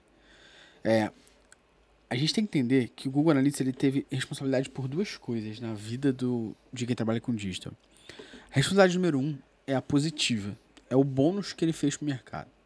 Então qual é o bônus que o Google Analytics trouxe pra gente no mercado? O bônus que ele trouxe foi a padaria da Maria da Esquina, que montou o seu site agora para entregar sonho delivery na rua dela, consegue ter o Google Analytics e medir a quantidade de pessoas que estão entrando no site para pedir sonho delivery. Não, isso realmente. Isso é do caralho. Isso foi. A, a- é, não sei se o termo seria esse, mas é a democratização dos dados. Perfeito, perfeito. Isso é um puta bônus da ferramenta. Então, muita gente fala assim: ah, Gustavo defende muito o GA. Eu não defendo. Mas você, antes de julgar, analise qual outra ferramenta dá gratuitamente uma mensuração tão completa quanto o GA. Sacou? Não dá, brother. Então cala a boca e aceita e agradece que tem, porra. Sacou? Uhum. Você não paga essa merda e tá reclamando. Agradece que o Google te dá essa moral, porra. Sacou? Então isso é um puta bônus. Agora, ele também vem com um grande ônus. Que aí a gente, quando estuda o mercado, trabalha no mercado, você entende. O Google Analytics ele tem uma tag chamada Page View, que é a tag mais básica do Google Analytics, que você precisa instalar em todas as suas páginas. E aí, se você tem um site WordPress, você tem lá o plugin SiteKit by Google, você bota qual código, qual o número da sua conta do Google Analytics, ele ponto está configurado. Você usa uma loja integrada, você usa uma nuvem shop, você usa uma tray commerce, tudo isso ele vai pedir só o códigozinho do Google Analytics para você, você vai colocar e, e tá instalado. Acabou. Sabe o que é o pior? 70% dos relatórios do Google Analytics tu vai começar a ver. Vai saber se as pessoas acessam mais pro mobile, desktop. Se as pessoas acessam mais pelo Rio, São Paulo, Brasília, Salvador. Você vai conseguir saber se as pessoas estão acessando qual página do seu site. Agora, isso deixou todo mundo preguiçoso. E além de deixar todo mundo preguiçoso, isso fez com que as pessoas acreditassem que Analytics é isso. Isso foi o ônus que essa porra trouxe pra gente. Porque as pessoas acham que é só colocar o A dentro das lojas lá e acabou, tá tudo configurado, tudo instalado, é só analisar. E não é. Esse é um ponto. As pessoas têm que entender que ferramenta ela é meio do processo. O início é a gente saber o que a gente quer. O meio do processo é a ferramenta, entregar o que a gente quer. E o final do processo é a gente transformar aquilo em alguma coisa. A ferramenta, ela precisa ser adaptada ao seu negócio. Logo, se você não sabe o que você quer, ela vai entregar o básico que todo mundo tem. Não vai servir de porra nenhuma. A não ser para tirar a curiosidade. Beleza? E aí, dito isso, tem a segunda frente para mim, que é a frente onde as pessoas elas têm uma dificuldade, tem um problema que é, beleza, a gente entendeu que o bônus do Google Analytics é em cima da instalação, tudo que ele pode trazer pra gente. O puta ônus que o Google Analytics trouxe pra gente é em cima dessa dificuldade que as pessoas têm de achar que a ferramenta é mais do que aquilo. Mas, além disso aqui, a gente tem um outro ponto, que é as pessoas, elas não querem estudar sobre isso. As pessoas não querem saber sobre isso. As pessoas não querem analisar isso. Então elas postergam postergam, postergam, postergam. Medo ou preguiça? Chega... Pra mim, é um pouco dos dois, mas é mais preguiça. Só que chega no momento e fala assim: tem um, um, um Instagram de uma menina chamada Iais Produteira com Y. Ela tem um Reels lá que bateu já mais de 10 mil views, que é ela brincando, falando que uma empresa é data driven, mas ela chega na empresa e fala assim: é, somos data driven na entrevista. E quando ela entra na empresa, fala assim: é, quantos cliques tem esse botão aqui? Ah, a gente não está mensurando isso. Sacou? Uhum. Esse ponto é justamente o que acontece hoje no mercado. As pessoas elas postergam, empurram com a barriga a sua mensuração e quando elas mais precisam, elas não têm. Elas não têm. E tudo isso seria resolvido se elas entendessem o que eu falei primeiro, que é por que caralho você está subindo o Google Analytics? Tem que ter uma explicação. Uhum. Se você sabe o porquê que você está medindo, você vai ter o que você quer depois. E você não vai estar tá um ano depois reclamando que você não sabe a quantidade de pessoas que compraram o produto XYZ através do e-mail. E confiar no dado, não partir da informação assumida, Exato. né? Eu ainda acho que pior do que não tomar decisão baseada em dados é tomar decisão baseada em dados errados. Uhum. Então é melhor você não tomar decisão. Vai. Você quer cagar para analista? Então caga mesmo. Melhor do que instalar ali mal feito. E aí eu, eu acho que as pessoas elas acreditam por ser uma empresa pequena elas falam, não, o negócio de dados é para quem é muito grande. Não, cara. Quanto menor você for, melhor você medir, melhor você entender o seu esforço, mais rápido você erra, mais rápido você acerta, mais rápido você cresce. Eu acabei de falar no início desse. É, é, é, é, basicamente o seguinte: você corrigir uma curva a 20 por hora num Fusca é diferente de corrigir, corrigir uma curva a 280 numa McLaren. É isso aí. É isso aí. E foi o que eu falei no início do nosso papo aqui. Falei, pô, no início eu postava 20 meus artigos em uhum. 24 grupos no Facebook. Uhum. Eu medi pelo URL qual como trazer mais acesso e parei. Eu era minúsculo, porra. Eu mal tinha acesso. Quer ver um teste que a gente fez uma vez? Não sei se o Yuri vai lembrar. Olha, olha que bobeirinha. A gente falou assim, pô, vamos fazer um negócio no nosso site que vai ficar muito maneiro e tal, não sei o que. A gente passou um tempão desenvolvendo. Que era o seguinte. Ah, quantos e-mails você quer validar? Aí o camarada ia e digitava. Quero validar. Ia lá no numérico dele, tá, tá, tá. Ah, dois mil e-mails, três mil e-mails, um milhão de e-mails, não interessa. E a gente automaticamente dava o resultado para ele de quanto aquilo custaria. Só que a gente percebeu que a taxa de conversão em novas contas a partir daquela calculadora caiu. Porque a galera achava que era caro. Aí, não! não! Você quer ver o que, que a gente descobriu? Não. A gente começou a mapear as ações. Hum. O que, que aconteceu? O que, que não acontecia antes que aconteceu, passou a acontecer? Como a gente fez um método automático, as pessoas, não, os meus visitantes não estavam acostumados.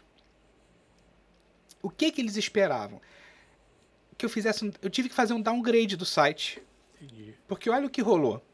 A gente conseguiu identificar a partir dos dados que quando eu botava um botão calcular, as pessoas acionavam. Quando não tinha mais o botão, elas se perdiam e ficavam procurando. Elas não viam, elas simplesmente ficavam cegas pro fato de que eu já tinha dito a elas Dita quanto ela, custava. Meu Deus.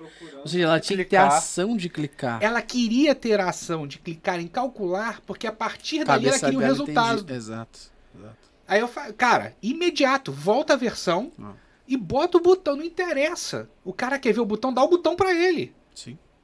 Perfeito. Isso só seria possível. Acho que isso que é legal para as pessoas entenderem ah, o exemplo de vocês aqui em um pouco do que a gente está falando. Parte número um é, poxa, você foi fazer um teste e você sabia que você precisa medir isso. Você conseguiu medir o comportamento, que é o que a gente chama de dados qualitativos, mas você também mediu as ações, que são os dados quantitativos. E justamente essa união dos dados quanti e quali é que te permitiram chegar no que, por quê. Então, o que, que está acontecendo? Eu tenho menos pessoas cadastrando, criando uma conta. Por quê? Porque sumiu o botão. Então, dado quantitativo te disse o que e o qualitativo por quê. Cara, você acabou de ser curioso, provocar o porquê que está acontecendo, analisar isso, transformar isso em decisão. Porque você mediu. Então, o básico de tudo é a gente entender que a gente tem que medir. E aí, você que está assistindo a gente aí agora, você que está ouvindo a gente aí agora, tá se interessando agora, tá entendendo a importância disso, tá curtindo isso, tá querendo isso, entenda. Cada vez vai ficando mais difícil, cada vez vai ficando mais complexo e possivelmente mais caro. A nova versão do Google, que é o Google Analytics 4, ela é a versão complicada para instalar. Ela já parte do princípio do que nós aqui, profissionais de Analytics, defendemos. Que é, olha, você pode criar uma conta no Google Analytics 4. É a conta padrão do Google agora. Eu só vou te entregar seis eventos. Quais são os eventos que eu vou te entregar? Que são as análises, as métricas que eu vou te entregar, as informações que eu estou te entregando. Vou te entregar quantidade de page views, que é a visualização de página. Vou entregar, se você é um app, a quantidade de screen view, que é a visualização de tela. Vou entregar para você qual a quantidade de pessoas que visitaram pela primeira vez, que é o first visit. Vou entregar para você a quantidade de pessoas que acessaram, que é o sessions. Vou entregar o users, que são os usuários. Vou te entregar mais um ali. Aí você fala, meu Deus, e se eu quiser saber a quantidade de pessoas que clicou no botão? Mede. E se eu quiser saber a quantidade de pessoas que pesquisou dentro do meu site? Configure e mede. E se eu quiser saber a quantidade de pedidos feitos? Configura. Quiser saber o produto mais vendido? Configure e mede. Se eu quiser, configure e mede. Configure e mede. Ou seja, no GA4, se você não souber o que você quer medir, Ele não te diz. a te diz só o básico que é igual pra todo mundo. Acabou. E detalhe. Lembra que eu falei que a gente tinha que agradecer que o Google Analytics era de graça? É, então, o GA4 não é tão assim de graça. É mesmo. Por quê? Ele é de graça até 500 eventos, ou seja, você pode mensurar até 500 coisas. Quero mensurar 501, apaga uma e troca. Detalhe, quem usa já o Google Analytics, que é o, que a gente chama de Google Universal, vai estar familiarizado sobre o seguinte, que é, eu instalo meu Google Analytics e começo a medir. Então a gente está aqui em fevereiro de 2022. Eu quero analisar como é que foi o comportamento do meu site em, em fevereiro de 2019. E eu tenho o site desde aquela época. Consigo voltar lá em fevereiro de 2019 e comparar com fevereiro de 2022. Já a 4 eu não consigo. Por quê? Porque ele só salva histórico até 14 meses. Se eu quiser salvar mais, pague o aluguel. Ah. Usa a ferramenta do solução do Google Cloud chamada Google BigQuery. Armazena seus dados lá. There's no free lunch in this road. Então, se você surfou a onda do Agora, Universal, meus parabéns. parabéns, já aproveitou. Ainda existe. Foi bom Essa enquanto- onda Universal tá aí ainda. Mas vai durar vão um encerrar? tempo. Vai encerrar. Quando, não sei. Mas vai encerrar. Quando, não sei. Então já é importante você estudar e entender sobre o GA4. Porque o Universal vai morrer. Quando? Não sei. Eu estimo que vai demorar uns dois anos pelo menos aí. Hum. Então lá pra 2024. É o que eu acho. Agora, se o Google falar junho deste ano, vamos Então- continuar, senta e chora. Se lá pra dois. Se... Eu tô. O que que tá vendo? Ah, não, eu achei que eu tava mutado. Mas não, eu tô só falando no lugar errado. Foi só problema de usuário mesmo. Deixa eu te perguntar. Deve ser lá pra 2024. É o que eu acho. coisa- né? a é coisa- achismo purinho. Achismo. A coisa tá complicando. Tá. Ou, aliás, tá complicada, porque a versão já foi lançada, Sim. portanto já tem a complicação.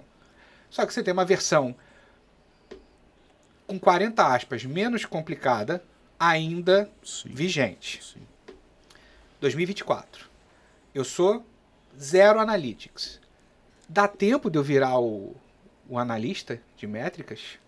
Então, qual, é, qual, é, qual é o roadmap desse cara? Cara, então, pra mim, pra mim, o que o GA4 vai fazer é, é forçar as pessoas a aprenderem o correto. Esse é meu ponto, sacou? Eu não acho a melhor ferramenta do mundo. Pra mim, não é esse todinho gelado todo. Pra Eu mim, adorei isso, é. falando esse todinho gelado. E vou usar pra várias paradas agora. Absolutamente várias paradas agora. Não é esse todinho todo. Não é esse todinho gelado todo pra mim. Não é mesmo. Eu acho a ferramenta ainda tem muito a evoluir. Muito mesmo. É porque ela é a mais popular.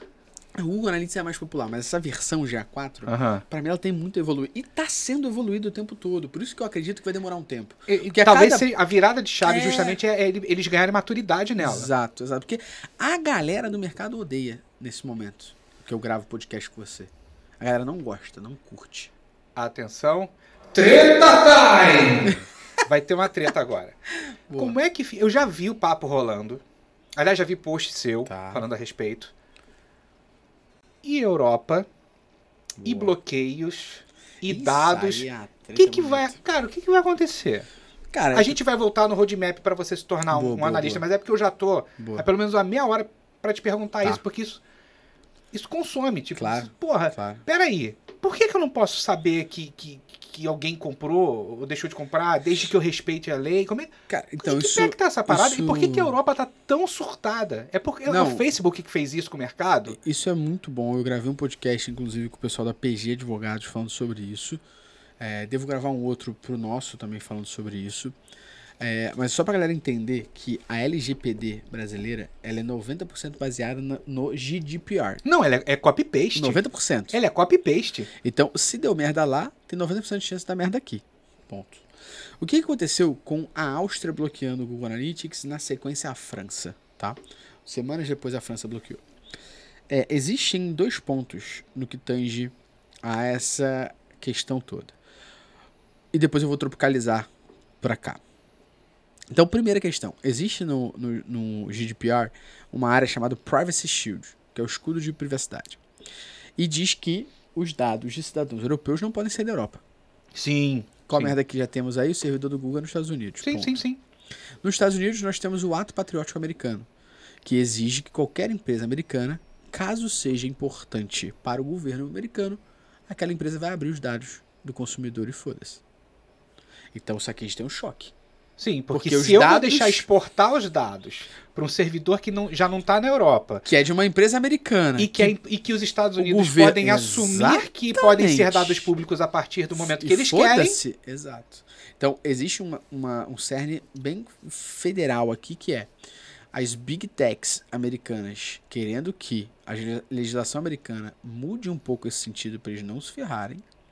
E a Europa falando: Ah, tolinho, eu vou te fuder. Por quê? Esse atolinho eu vou te fuder. Por quê? Porque, pra mim, o ir pra cima do Google Analytics foi uma caça às bruxas. Eles tentaram ferrar o Google Ads, eles tentaram ferrar o Facebook Ads, eles chegaram a ferrar o Facebook Ads. E lá na Europa, a maturidade quanto à privacidade de dados é muito alta. A geração Z, a geração nova aí, que são os millennials e tal, caralho, a galera já é preocupada com isso. A galera sabe disso. Então, lá, a informação e esse acesso ao seu dado privado tem uma maturidade muito maior que a nossa. Aqui no Brasil, as pessoas, e eu fiz pesquisa isso com muita gente, e eu tô pensando inclusive fazer um vídeo pro nosso Instagram, pro YouTube, na rua, perguntando para as pessoas sobre isso, que é quando eu fiz um teste que é aparece aquele disclaimer falando este dado, este site coleta cookies, clique em aceitar, se as pessoas sabem que porra é essa. E na pesquisa que eu fiz em alguns lugares que eu rodei, presencialmente conversando, então não falei, é, pesquisa. A maioria das pessoas que não são da nossa bolha, elas acreditam que ao elas não clicarem, o site já tá todo cagado. Então elas acreditam que o site já tá defeituoso. Uhum. Elas não sabem o que é essa porra da coleta Mas é porque boa parte dos textos que são apresentados ali, eles levam a uma compreensão de que a coisa pode não funcionar. Alguns Pode são, é. alguns são explícitos. Sim, sim, sim. Algumas funcionar, funcionalidades podem, Podem deixar, deixar, de funcionar e papapá, Que o e de prejudicar a sua experiência. Então a primeira relação que a gente tem aqui é sobre Privacy Shield, os dados indo pra, da Europa para os Estados Unidos e esse ato patriótico americano. Esse é o primeiro ponto, né? Então aqui já fere tudo que pode acontecer. Agora, poxa, o Google Analytics ele não coleta dados do Rodrigo, do Gustavo. Ele coleta o coletivo de pessoas que estão acessando aquele site, coletivo de pessoas que estão acessando aquele app. Então como é que ele consegue ferir a política a ponto de ser bloqueado? Ele faz isso da seguinte maneira. Qual é? O Google Analytics não é responsável por coletar este dado que identifique que é o Rodrigo. Mas ele gera informações que são possíveis do Google da Match identificar que é o Rodrigo. Ou seja, de certa forma ele tem responsabilidade. É aquela questão da. Quando eu reúno dados que não são pessoais, Ele mas passa que em conjunto eles identificam alguém. E um desses dados, eles passam a ser e um dados desses pessoais. dados é o que o Google Analytics informa. O Google se pronunciou tem uns quatro dias aí, cinco dias, que ele se pronunciou quanto a isso, que estão revendo as formas de coleta de dados para evitar coletar algum tipo de informação para que isso aconteça. São duas informações. Se o Google não permitir coletar essas duas informações, acaba o problema. Uma informação é o Client ID. Client ID é que todos nós temos quando a gente usa o Google. É o Google ID. Né? Então a gente tem no Gmail, a gente tem. E, e o Google Analytics também consegue coletar isso. Se ele consegue coletar isso e joga isso para algum lugar, dá para até Match identificar você. E número dois é uma outra implementação mais avançada chamada User ID, que é exclusiva. Esse código é um código exclusivo, mas só gera após o usuário se logar. Então você está entrando no site da Domino's Pizza para fazer um pedido. Quando você se loga, eu entendo que você é o Rodrigo, eu falo que você é o ID XPTO0915. Rodrigo limpa os cookies, Rodrigo fica se acessar. Sabadão, Rodrigo, terça que vem, terça em dobro da Domino's Pizza, Rodrigo quer pedir a terça em dobro dos pizza, ele entra no site e se loga, eu consigo identificar que o Rodrigo é o XPTO0915. Porque é um código que eu só atribuo ao Rodrigo após ele se logar e é exclusivo. Então esses dois códigos aqui, eles são passíveis de identificação. Por conta disso, você fere Vira dado pessoal. vira dado pessoal. Então, esse é o rolê. Agora, é um problema também você fazer qualquer alteração nesse sentido, na medida em que, se você elimina. Isso é uma chave primária. É, isso. Então, se você elimina isso, você passa a, por exemplo, não medir a recorrência, a não ser que haja É, conversão. Eu, eu até acho, na minha opinião, nem acho, na minha opinião de verdade aqui, o Client ID em si, ele serve para publicidade. Uhum. Eu nunca, eu particularmente nunca usei. Rede pra porra Eu É. particularmente nunca usei porra nenhuma. O User ID é um código já mais utilizável. Mas na sua maioria, a gente acaba utilizando esse User ID mais para parte interna do seu negócio. Então você coleta esses dados, você traz para dentro do teu negócio e lá você dá match para isso. Então o User ID sim é uma informação super pertinente, mas dá para sobreviver sem. Uhum. Agora, o user ID é uma informação super pertinente para você dar match no teu negócio, que você consegue entender, porra, as pessoas quando vêm da origem e-mail marketing, elas têm uma conversão muito maior e elas retornam mais vezes. Tipo assim, Eu consigo ver isso no GA, mas eu não consigo ver isso no Rodrigo. Sacou? Uhum. Quando eu uso esse user ID eu consigo. Então, a treta é essa. Minha opinião é que o Google vai resolver isso em alguns instantes e a gente vai melhorar essa forma de criptografia e os cacete, mas ele ainda precisa ver como é que ele vai resolver o Privacy Shield. Isso eu não sei como ele vai resolver, não. Eu acho que é muito lobby. Eu não sei, não. Vai ser na base do lobby. Vai ser na base do lobby, porque, cara, o choque aqui é, poxa, a Europa tem o Privacy Shield que você não pode mandar dados do cidadão europeu pra fora dali. E ao mesmo tempo, os Estados Unidos tem um ato patriótico americano que eu te obrigo a revelar. Uhum. Não é privado nem fudendo. Não Então esse casa, choque casa, Que, é, que pra mim é o principal, sacou? E aí, cara, já era. Mas o Google já tá se pronunciando, ele não é, não é idiota. O Facebook foi mais a- além. Semana passada, o, o Mark Zuckerberg falou que tá cogitando sair da Europa. Foda-se. Não, porque então, tem, tem uma, uma, uma questão que eu acho pertinente Acho que ele não também. sabe porque tem muito dinheiro envolvido, mas tudo bem. Sim, mas. o- não, óbvio. Não, não tô entrando nesse ponto, nesse mérito. Mas também tem um outro aspecto que eu acho relevante, que é o seguinte. É, eu acho que tem um quadro quase, quase inversamente proporcional. Na medida em que a Europa está madura em termos de proteção de dados, ela não é madura no marketing digital, no digital Não, como um não é, todo. não é, é. Ela está longe de Isso ser. Concordo. A gente só perde pros Estados Unidos. Ela, exa- ela tá longe de ser. Concordo plenamente.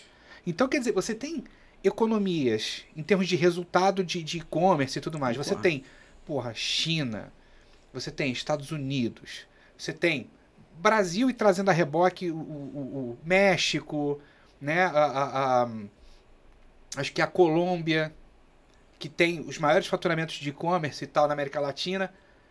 Então, assim, até onde é importante pro Titio Zuc manter o negócio e manter o foco na Exato. Europa quando ele fala assim, peraí, mas eu tenho o Brasil, eu tenho os Estados Unidos me dando Eu grana. acho que ele tem eu tenho- dinheiro envolvido pra cacete. e A maioria das empresas que são capitalistas, como todas as outras, vai olhar e falar assim: então, Ou eu perco milhões, ou eu posso tentar reverter isso de alguma forma. Eu acho que vai tentar reverter de alguma forma. É se adequar. Eu acho que se adequar é tentar, de fato, entender as leis daquele lugar e se adaptar. E pra mim é isso, sacou? Pra mim é isso, sabe? Se você não tá seguindo a lei, você tá fora da lei, mano. Sim, você sim, tem que sim. seguir. Então, ou você conversa pra entender como é que você melhora a tua privacidade e se adequar à lei e se adaptar e seguir o correto, ou você sai. Só que não vai adiantar, brother. Porque tem LGPD aqui. Eu não sei, mas deve ter outra na África, deve ter outra na Ásia, deve ter outra Não, na Oceania. todo, ah, se eu Todo não tô enganado, mundo tem uma todos lei os de proteção da de América dados. Latina Exato. tem. Na, na América Latina, ok. Mas, pô, possivelmente, na Ásia tem, mano. Na Oceania também, ó, como é que eu tô lembrando do War. Na África tem também. sacou? Pelo amor de Deus, deve ter. Saca? Não, é assim. Os caras já não estão na China, sacou? Tipo, que é o mercado asiático ali que eles devem bombar bem Rússia e, E Japão. o brasileiro não é muito preocupado com, com proteção de cara, dados, né? Eu tava conversando isso com os Tá alunos, eu falei assim, aí, gente, eu, eu perguntando a eles, eu falei, sabe quando um condomínio pede pra você fazer um cadastro na portaria? Eu acho que eu falei isso no primeiro episódio com o Rafael. O cara te pede pra fazer cadastro na portaria. Pô, beleza. Aí tu vai lá e deixa eu tirar tua foto. Pô, legal. Aí tu deixa o, aí o cara fala assim: "Não, mas pra entrar a gente tem que fazer um cadastro da tua Da digital". Qual é o dedinho que exato. você dá? Por acaso é o mesmo dedinho que você aciona teu internet banking? Que você é o mesmo dedinho que você usa no caixa é eletrônico? verdade. Sério? Nunca pe- Cara, toda aula eu faço esse teste, toda aula rola um mindfuck. Todo mundo para e Desesperado. fala assim, Toda aula. Fala assim, qual é o dedinho que vocês botam lá? E o pessoal, É. caraca, eu não pensei nisso. O- no meu prédio, lá onde eu moro hoje em dia, tá um pouco igual São Paulo, tá ligado? São Paulo o motoboy não sobe, né? No apartamento pra entregar comida. Meu prédio agora, ele só sobe se ele tirar o capacete, deixar o capacete na portaria e se ele mostrar a identidade. E o que o porteiro faz é muito mais falar apartamento tal, co- comida, XPTO. Ele não fala comida, fala assim, apartamento tal, entrega de, de delivery, identidade tal. Quando a pessoa vai embora, ele devolve a identidade e risca o bagulho. Então é muito mais um, um match do seguinte, porra, se esse motoboy subir, roubar a casa lá e o, o nosso, o nosso morador aqui reclamar, a gente vai acionar porque a gente tem identidade. Eu até zoei ontem o porteiro. Foi qual merda que tá acontecendo? Tô ontem vendo o jogo Fluminense Nova Iguaçu, pedi uma parada pra comer. Toca o telefone, o porteiro, seu Gustavo, entrega. Falei, ah, pode mandar subir. Pô, então, o cara tá sem identidade. Falei, e aí? Ele vai ter que descer. Eu falei, porra, o delírio joguinho. Fudeu, né? Falei, cacete. Ainda bem que tava nos seis minutos do primeiro tempo ainda. Desci correndo, peguei e tal. Mas isso tem acontecido lá no meu prédio até. Mas eles não armazenam um sistema, um cadastro. E, inclusive, eu percebi ontem, eles até conversaram comigo, que eles não estão anotando mais. Eles só seguram a identidade. Aham. Vai embora e te devolve. Só retém, quando você for embora te Por devolvo. quê? É de uma tentativa de uma segurança que se der merda, eu tenho de alguma forma ali algo pra ajudar o morador. E por não outro lado, o cara não tem que ter necessariamente uma preocupação com os dados que ele está Exatamente, armazenando. Porque ele não está exatamente. armazenando. Tá armazenando, exatamente. E, e até e, o que tem acontecido muito, que eu acho que está sendo engraçado, é que muita gente está aderindo ao digital, né? Identidade digital, É. OAB digital, carteira digital. Tudo. Então, às vezes quando eu peço uma coisa que é digital. perto lá de casa, perto da minha casa, o, o motoboy fala assim, pô, era tão pertinho que eu não trouxe o celular. Aí não tem identidade. Tá no celular, deixei carregando, porque era tão pertinho. Aí eu falei assim, aí minha, minha esposa é advogada, ela fala assim, eu não consigo compreender como um ser humano anda na rua sem identidade. É parado, ferrou. Falei, cara, advo- advogada é... Advogada um é- motoboy que é tão parado É. assim. Foda. Voltando agora, Boa. antes Como é da segue, polêmica. né? Qual é o roadmap do cara? Boa. Eu quero ser Boa. um analista de dados. Porque eu, enfim, eu quero ser o, o- o- o novo. Como é que o cara vira um. Vamos lá. Mais um agora! Como é que o cara vira um métricas boss? Que é isso, hein? Voltando, não sei se vocês perceberam que, que o Rodrigo fez com vocês é o famoso gatilho do looping. Ele falou, vamos entrar no roadmap, mas aí ele fez o quê? Um gatilho que eu chamo João Kleber. Para, para, para! Vamos falar outra coisa e voltou pra cá, porque ele sabia que essa pergunta é interessante pra vocês, viu? Só pra trazer isso pra você aqui. Mas, voltando à sua pergunta aí, agora, deixou, deixando a eu vou galera fazer aqui, isso ó, no teu podcast aguçada. também, tá? eu vou fazer isso no teu podcast Pode também. fazer, pode fazer. Mas é bom pra galera perceber quando eles caem nesse gatilho que a gente usa, porque a gente tá ensinando também de qualquer forma. Essa é a ideia, viu? Ó, mas voltando ao que você falou, pra mim, o que o Google Analytics vai fazer, sei lá, como a gente está supondo, em 2024 o Universal morre e só tem o GA4. E a galera fala, meu Deus, tá mais complexo. Quem nascer para estudar mediante o banimento, exclusão do GA Universal e esse surgimento como padrão do GA4, quem seguir aquele padrão ali, para mim, vai ter uma vida mais fácil. Por quê? Porque vai partir do princípio de que, poxa, eu tenho que saber o que eu quero. Medir. Sabendo o que eu quero medir, eu configuro. Acho que a maior dificuldade está sendo no choque que estamos tendo nesse momento. Que é a galera acostumada com uma versão que está aí pelo menos há 8 anos no mercado. Pelo menos, ou mais que deve ter 10 anos, se der mole. Super consolidada. Muita gente ainda estudando, entendendo sobre isso. Mas algumas pessoas já com isso consolidado. Entendendo, mexendo, administrando.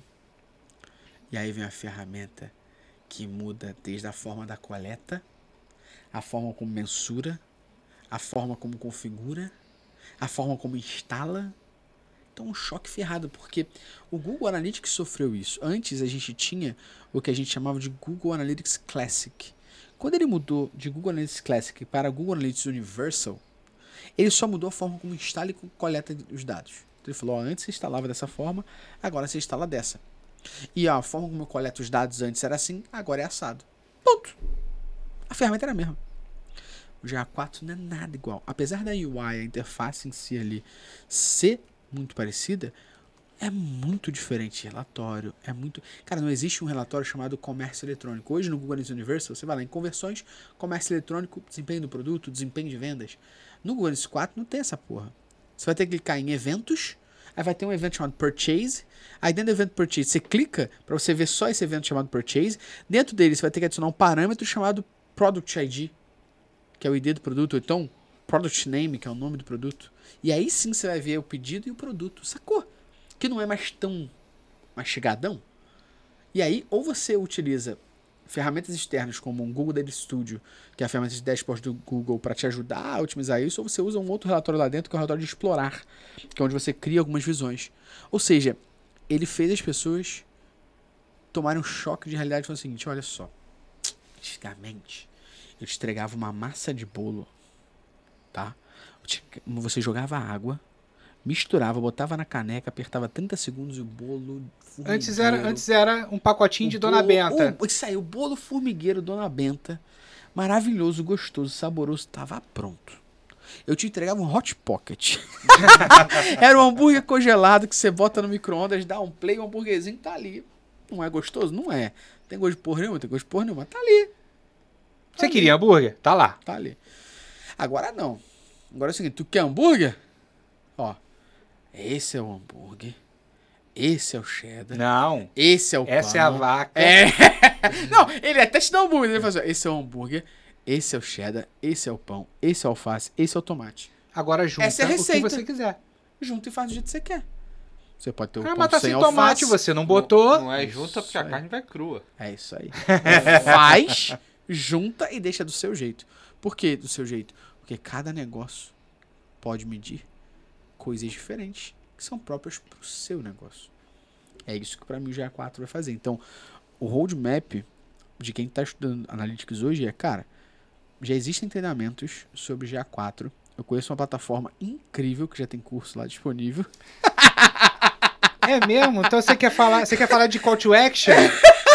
Vamos falar Só- de só call to assim, action. Eu conheço a plataforma Por acaso? incrível. Por acaso, qual será essa plataforma? Ela tem nome essa plataforma? Olha, eu não, não conheço muito bem assim, mas eu sei que ela tem um, um nome bem legal assim, ó. Ó, ih! Surgiu. Peraí. Ah! Olha só que legal. Peraí que agora a câmera é em mim. Vocês estão vendo? Isso também é um gatilho. Isso é um call to action que ele tá utilizando aqui. Ele aborda. Ele, ele não diz qual é o roadmap. Percebam. Mas qual é o roadmap? Ele, eu vou falar pra você. Ele volta na história do Google 4. Diz que o mercado precisa se bom. adaptar. Que você precisa se tornar um cara melhor. Aí ele pega um gancho. Como se tornar um cara melhor? Como se tornar um métrica boss? E aí ele te joga um call to action aqui.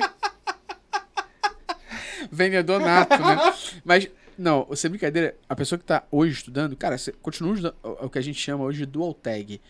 Usa no teu site o GA4 e também usa no teu site o GA Universal. Uhum. Usa os dois.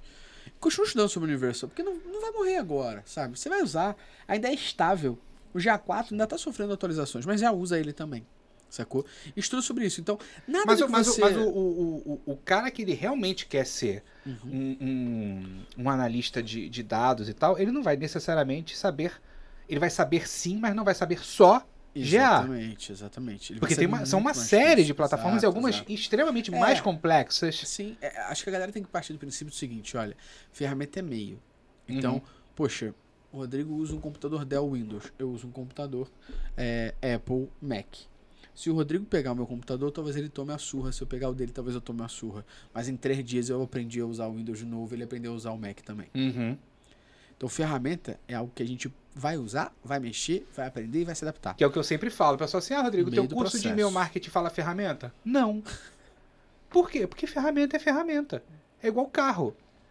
O, me... o modo de dirigir o carro é igual para qualquer carro. Perfeito. Qualquer carro, inclusive Fórmula 1. Perfeito. Você sobe marcha e desce marcha. Você tem um pedal que acelera, um que freia, você tem uma embreagem. Perfeito. Ah, mas e o automático? Também tem marcha subindo e descendo, só que você tem uma, automa uma, automa uma automatização para fazer isso para você. Então você tem que saber é dirigir. Perfeito. O carro que você vai usar é a plataforma. E se você entende sobre a área, quando você vai usar a plataforma, fica um pouco mais tranquilo. Então, o primeiro ponto, assim, acho que se. Cara, quero trabalhar com isso e quero estudar sobre isso. Então, o primeiro ponto é você entender sobre pessoas e entender sobre negócios, produto. Porque o que você vai fazer é analisar o dado daquele negócio, daquele produto. E por que pessoas, Gustavo? Porque você vai se relacionar com elas, você tem que entender delas também. Não só de relacionar, como você está analisando, querendo ou não, o comportamento delas dentro do teu produto. Então você tem que entender um pouco disso. Depois, você tem que entender de ferramenta. Ah, não vou dizer que você não precisa. Você precisa entender. Impossivelmente, você vai ter que partir da que é mais usada. É igual um exemplo do carro. Qual o carro mais vendido que tem hoje? Carro manual. Então você não aprende a dirigir na autoescola o carro automático. Depois tu pode evoluir para ele. Aqui é o mesmo exemplo. Você pode começar com o Gonix, que é a ferramenta mais usada. Depois você migra para um carro, para uma outra ferramenta, uma Amplitude, um Mixpanel, entre outras da vida aí. Mas tem que aprender a ferramenta porque é- ela vai ser o seu meio de extrair informação para analisar. Entendido isso, para mim você tem que entender mais três pilares. Pilar número um é como você se comunica, como você conta a história dos dados, que é o que a gente chama de storytelling com dados. Existe um livro maravilhoso. Tem um livro isso muito legal. maravilhoso sobre isso. Chamado exatamente esse, Storytelling com dados. Então, como é que você conta a história dos dados? E contar a história dos dados parte do princípio não só da interpretação do que você está vendo, mas de como você comunica. Então, oratório é mega importante. Uhum. Saber ser ouvido, saber ser entendido, vai ser muito importante. Por isso que eu acredito muito que os comunicólogos, quando eles entendem um pouco mais desse lado, eles têm um puta avanço na frente de quem é técnico. Porque a premissa de muitas vezes é alguém é técnico é tipo assim, quero botar meu fone, parar aqui e trabalhar. E o comunicólogo, ele vai falar pra caralho, ele vai gesticular, ele vai trocar ideia, ele vai querer escrever sobre, né? Ele consegue se fazer ser entendido melhor. O exemplo que eu dou sempre assim é a Miriam Leitão, jornalista. As pessoas acham que ela é economista. Ela não é, ela é jornalista. Ele é jornalista. Só que ela estudou tanto essa porra que ela sabe falar tão bem sobre que tu acha que ela é economista. Pra mim, comunicólogo nesse sentido. Então, a oratória, a forma como você vai falar com alguém, como é que você vai se fazer ser entendido. Esse, pra mim, é um pilar muito importante. Então, contou a história dos dados com a oratória por trás disso. Cara, por último, é como é que você consegue objetivar o que você está falando. A gente na Métricas inventou um método que a gente chama de OPC, que é o que, por que e como. Então tudo que eu estou levando, eu estou falando, ó, o que, que eu estou trazendo? Trazendo uma análise justificando por que, que no ano de de janeiro de 2022 a gente caiu 22% em pedidos comparado a janeiro de 2021. Por que isso é relevante? Isso é relevante porque a gente manteve o mesmo investimento do ano passado, a gente manteve o mesmo número de sessões, visitas, mas a gente cai só no que pede transações, ou seja, alguma coisa mudou para fazer isso acontecer. Percebi que o que mudou foi XYZ. Então, eu acredito que o fato da gente melhorar tem que ser como? Desta forma aqui. Então, o que, que eu estou levando? Por que, que eu estou levando? Como isso é importante como que eu vou fazer. OPC. A teoria da Pixar, das histórias dos filmes da Pixar, ela ajuda muito nisso. Você parar pra pensar, vou pegar o filme Up. Uhum. Você conhece o filme Up do, né, do, do, da Narceja lá, do gordinho e tal, cachorro falante. Então você pega o filme Up, o, o velhinho, o seu Frederiksen, Ele conhece a menina, ele é apaixonado pela menina, e quando eles são crianças e começam a namorar, eles querem ir para as cachoeiras. E aí a história começa com eles, né, crescendo, ficando juntos, até que eles ficam velhinhos e ela morre. Ele então, como é que era o mundo? O mundo era dessa forma. Eis que então um fenômeno fez o mundo mudar. Qual foi o fenômeno? Ela morreu. Por ela ter morrido, qual foi a aventura que aconteceu? Ele quis levar a casa para o paraíso das cachoeiras, para a Ellie visitar o paraíso das cachoeiras. A aventura, então, ela decorre de tal forma. Qual forma? O que aconteceu durante a aventura? E no final, a conclusão foi. Então, se você pensar, era. Nosso site era dessa forma. Até que um evento fez com que ele caísse 20%. E esse evento, ele trouxe pra gente tal, tal, tal informação. Até que, se a gente analisar por essa ótica aqui, a conclusão que eu tiro é que se a gente seguir o teste XBTO, o insight XYZ, a gente pode melhorar. Acabou. Então, da Pixel de filmes, pra mim, é o que eu uso muito para tentar explicar as histórias. Então, cara, aprendeu sobre negócios, produto, pessoas, aprendeu sobre ferramenta, entendeu sobre como ser entendido, oratória, comunicação. E no final, sobre explicar isso de uma forma visual, atrativa, gerando valor, cara, pra mim você tá trabalhando. Então não é com print, né? Não é com print. Bo- Bota lá, Yuri. É Cadê? Não é com print. O Métricas Boss tem uma lojinha virtual, pessoal. E, ah, vamos lá. Tem as, tem as frases clássicas. O Kill the Hypo. Aqui tá, ó. Essa aqui que eu quero chamar a atenção. Dá, consegue dar zoom, Yuri? Ctrl mais. Vai. Sobe mais, pode ir mais. Aqui, vai. É porque é, é, é responsivo, né? É. Dando zoom. Tá lá. Não seja printeiro. É. Não seja printeiro. Essa é uma provocaçãozinha, no caso. O que, que é essa provocação aí? Não, tem umas boas aqui. Então, essa provocação é o seguinte, cara. Isso foi até recorte de um episódio que a gente gravou pro nosso podcast. Mas parece que para as pessoas, um relatório, ele é eficaz, ele é funcional, quando ele tem não sei quantas páginas de slide. Então a pessoa olha e fala assim, caraca, hoje eu mitei. Mandei um relatório pra Coca-Cola. Porra, 137 slides. O que isso quer dizer? Porra, O cara vai jogar fora. Aí quando você- o cara vai te ligar pra marcar o call pra você explicar. Pra você explicar. Era mais fácil ter feito a porra do call antes pra alinhar tudo, né? E aí, o que que acontece? Essa porra desse report, Não, e o cara que quer esse report, ele quer um one pager. Eu quero que numa página você seja capaz de me dizer o que você disse nessa 137 que você não conseguiu me que dizer. quer esse report é Lembra isso. passado que a gente tinha um relatório Aí. de 300 páginas? Aí, pra quê, É. meu Deus? Aí, no final das contas, a pessoa que quer isso, ela quer saber, beleza, o que aconteceu, por que isso aconteceu e como a gente vai seguir. Ó, PC, Só PC. ponto. Aí, o que, que a pessoa faz? Tirar um monte de print na porra da ferramenta. Se fizesse um call, E não, e se eu quisesse que você me mandasse os prints, era mais fácil eu ter o login. print, print é sacanagem. E eu entrava lá pra olhar. Porra, o, o PowerPoint tem esse tamaninho. Aí o print não pode ser pequeno, senão tu não enxerga. Aí tu bota um print grandão. Aí uma página é só a porra do print. Aí na outra é a conclusão do print. Só que tu não pode ver o print e a conclusão do lado a lado. Aí, mas volta lá pra gente ver de novo o print. Calma aí. Ah, entendi. Aí deixa eu voltar pra conclusão. Volta pro print. Volta pra conclusão. Porra! Fica a porra do, de um vai e vem ferrado. Existem ferramentas como Reportei, DashGo, DataDeck, Google Data Studio que vão interligar Facebook Ads, Google Ads, Google Analytics. E você vai criar o quê? Um dashboard. Que vai trazer o quê? Informações automatizadas. Que vai fazer com que você não use mais esta porra desta tecla demoníaca chamada print screen. Não, até porque a, a função mais. Eu acho que a função mais, mais básica que um relatório pode te, te dar é dizer assim: avançamos ou recuamos. Qual foi o resultado? Positivo ou negativo? Por quê? E na Por boa, conta o cara, disso, o que a cara, gente faz agora? o cara que, que tem um, um analista de dados, é, é basicamente o que ele quer ouvir. basicamente o que ele quer ouvir. Tá, avançamos. Porra, então você me respondeu a primeira pergunta. Tá, Exato. por que, que a gente avançou? Porque fizemos isso. Como é que a gente potencializa? Exato. Não avançamos. Por quê? Perfeito.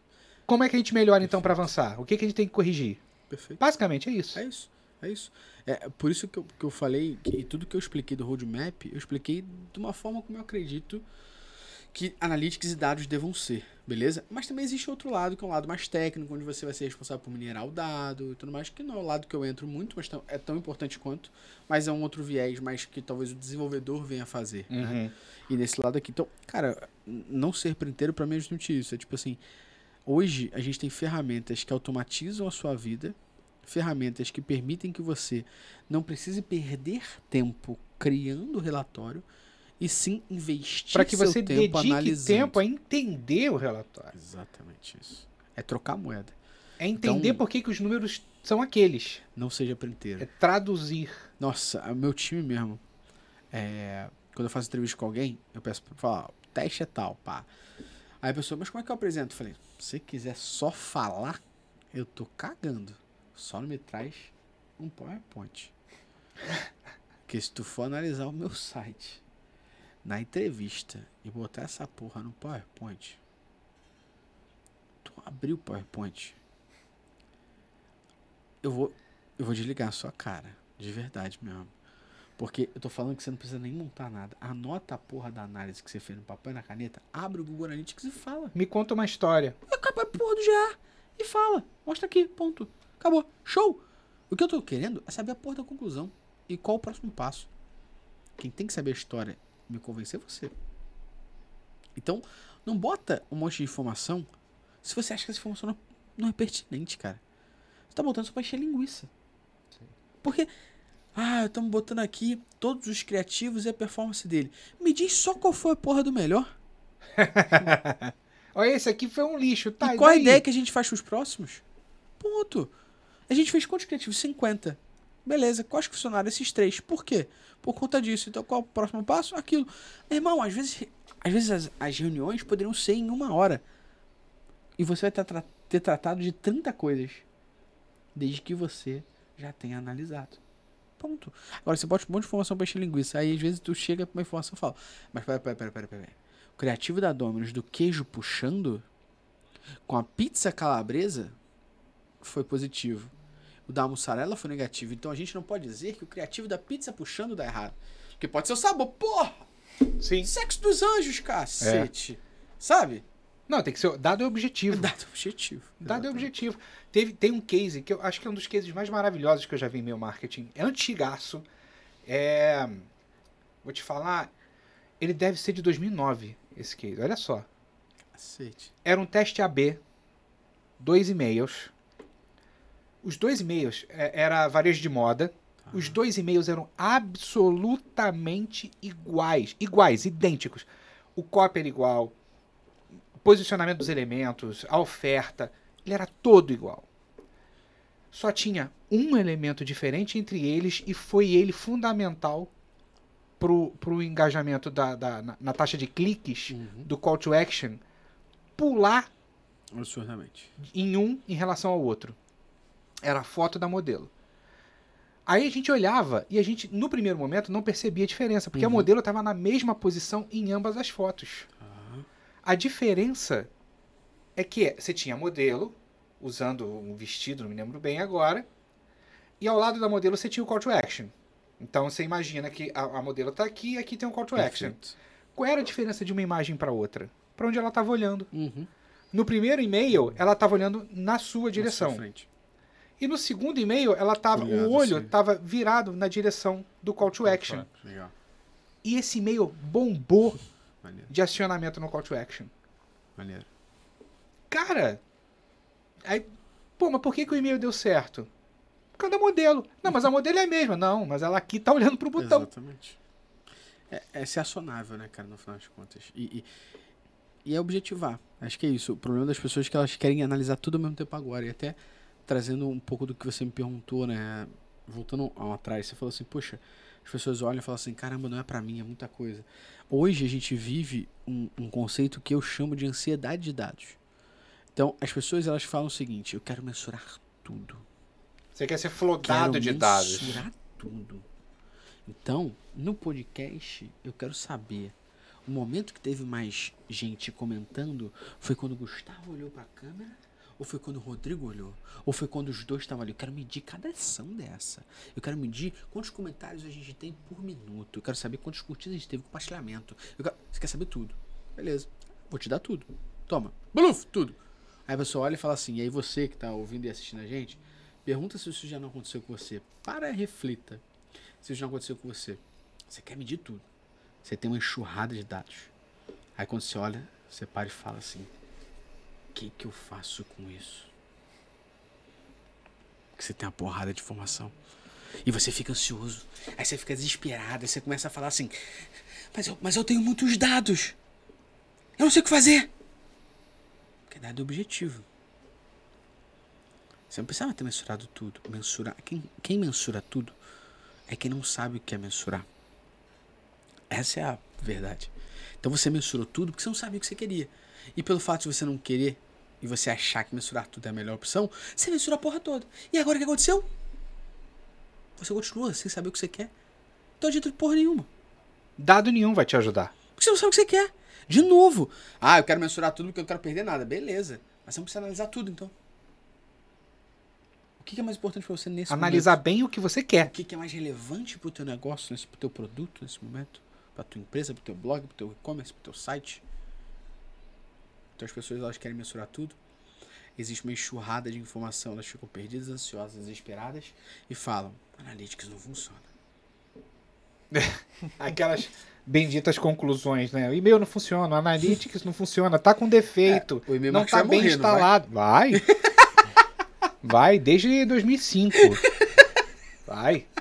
Vai. Todo ano, né? Vai. A única vez que eu quase fiquei convencido de que a coisa ia acontecer foi quando o Google lançou o Google Wave.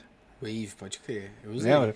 Eu assisti o, o- que eu falei, eu vou, eu vou olhar o inimigo no olho agora. Cheguei a usar. Falei, pô, os caras. Ah, merda. Pô. Ele lançou aquele inbox também. Eu cheguei a usar, eu achava o inbox maravilhoso, mas não pegou, né? Vou te falar o que, que aconteceu. Por que, que o Google Wave não funcionou? Porque era too much. Era Era muito bom. muito bom. Só que ele era tão bom, Que fazia as pessoas falarem. ele "Pô, não era popular. É. O e-mail, digam o que quiserem dizer. É, você bota o endereço. É uma cartinha. É uma cartinha. Você bota o Quanto endereço para quem simples vai, de quem vem e o que você quer mandar. É uma cartinha. Mais simples. Há for, 50 anos ele é, É. uma cartinha. É. E isso é muito fácil de entender. Quando você começou a incluir o conceito do wave, você tinha que entender o conceito, o que, que era essa wave, o que, que era essa onda. Era uma inteligência do Google que reunia o e-mail com men- mensagens diretas e fórum. E ele, ele identificava com uma, com uma inteligência os assuntos que tinham a ver Perfeito. entre si e transformava isso numa timeline só. Era ingerenciável. Perfeito. Ele era fantástico, mas você pega isso e bota pra uma Não pessoa vai usar. Não que você consegue. pergunta qual é teu Ah. e-mail e ela começa com www, não vai dar certo. É foda. E, a- e aí qual foi a coisa? A primeira coisa, quando eu vi o lançamento da coisa e eu consegui o beta para acessar, falei, olha, é complicada demais, não vai ter penetração de mercado. Então o e-mail vai continuar tendo, ela pode coexistir, mas não vai eliminar. E aí, o que, que você precisava para ter acesso ao Google Wave? O e-mail. Eu falei, pronto, o e-mail tá aí, tá garantido. É. Na época eu escrevi, eu falei, o Google Wave vai acabar. E acabou. E acabou. Eu gostava do inbox que eles lançaram uma época. Que era, na verdade, era um e-mail. Só que ao invés de ser o e-mail do Gmail normal, era uma outra forma de ter. Achava aquilo incrível. E, e me instigava a querer responder os meus e-mails da caixa de entrada como um todo. Porque todo mundo tem e-mail na caixa de entrada, né? E, e me instigava a responder e-mail da caixa de entrada como um louco. Porque quando você respondia tudo, e só quem respondeu tudo sabia, ele parecia um sol falava assim: Parabéns, você concluiu todas as suas tarefas. O dia está radiante, vai aproveitá-lo. e era, e essa porra dessa mensagem era de acordo com a meteorologia. Parabéns, você concluiu o seu trabalho. Um dia frio, bom lugar para ler um livro. Foi que, que irado, mano. Eu ficava instigadão a ter a tarefa Qual é a concluída. mensagem de hoje que eu Qual vou será a ver? mensagem de hoje? Aliás, você que está acompanhando a gente até agora, que a gente está falando de dados, de preocupação com os dados e tal, métricas, beleza. Você é realmente preocupado com dados? Como é que está a qualidade das tuas bases de e-mail? Você está acompanhando isso? Como é que está a tua geração de leads? Ah, eu estou gerando mil leads por mês, Rodrigo. É mesmo? Quantos desses são e-mails válidos? Quantos desses você está jogando fora? Isso está aumentando o teu custo por lead? Então eu vou te dar a dica. Vai lá no site da Safety Mails, cria tua conta gratuita. Você vai ter 100 créditos grátis para você fazer a limpeza de uma base de e-mails para poder testar, ou mais mil créditos para você poder instalar a nossa API de validação nos seus formulários de cadastro. E você vai ver que a gente vai melhorar a sua geração de leads. Eu vou mostrar para vocês aqui 30 segundos, uma apresentação rapidinha da Safety Mails para vocês. Olha só.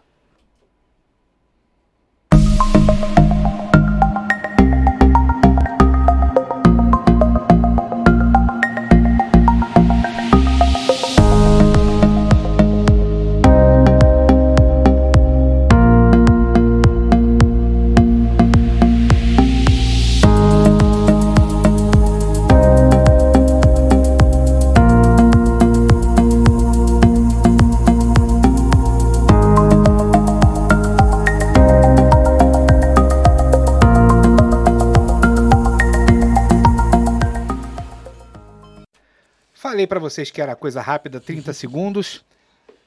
Estamos chegando ao final desse Que episódio. Pô, Afinal de Tô contas, até feliz porque eu quero comer pizza. afinal de contas ainda tem pizza aí pra gente aproveitar. Gustavão, cara, brigadaço de verdade por estar aqui. Tu sabe que eu te admiro pra cacete, que tu é um É, mega muito- profissional. Muito recíproco. E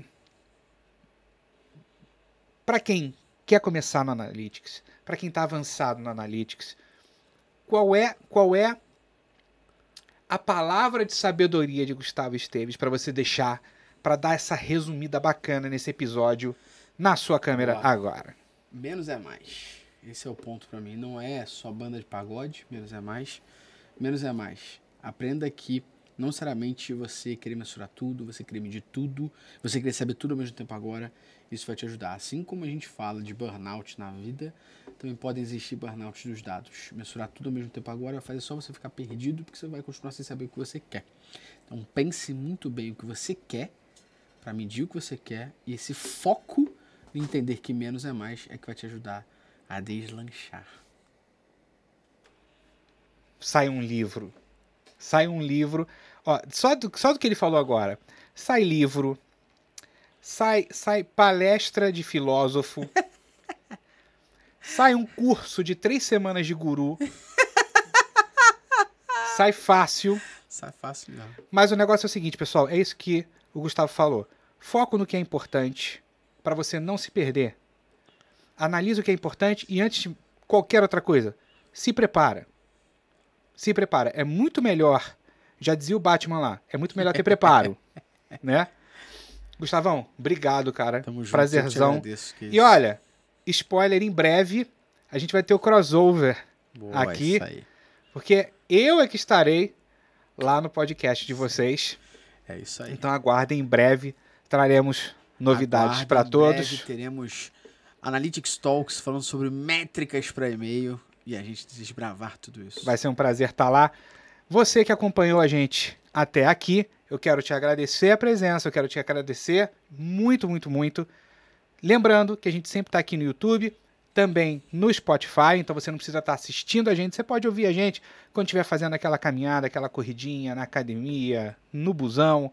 A gente sempre vai estar produzindo junto com todos os nossos colegas do digital que também estão investindo em podcasts, conteúdos de qualidade, para que você possa continuar curtindo. A gente aqui com a nossa missão de trazer o digital a bordo e com a presença do Gustavo hoje para tornar você um mestre das métricas, um métricas boss.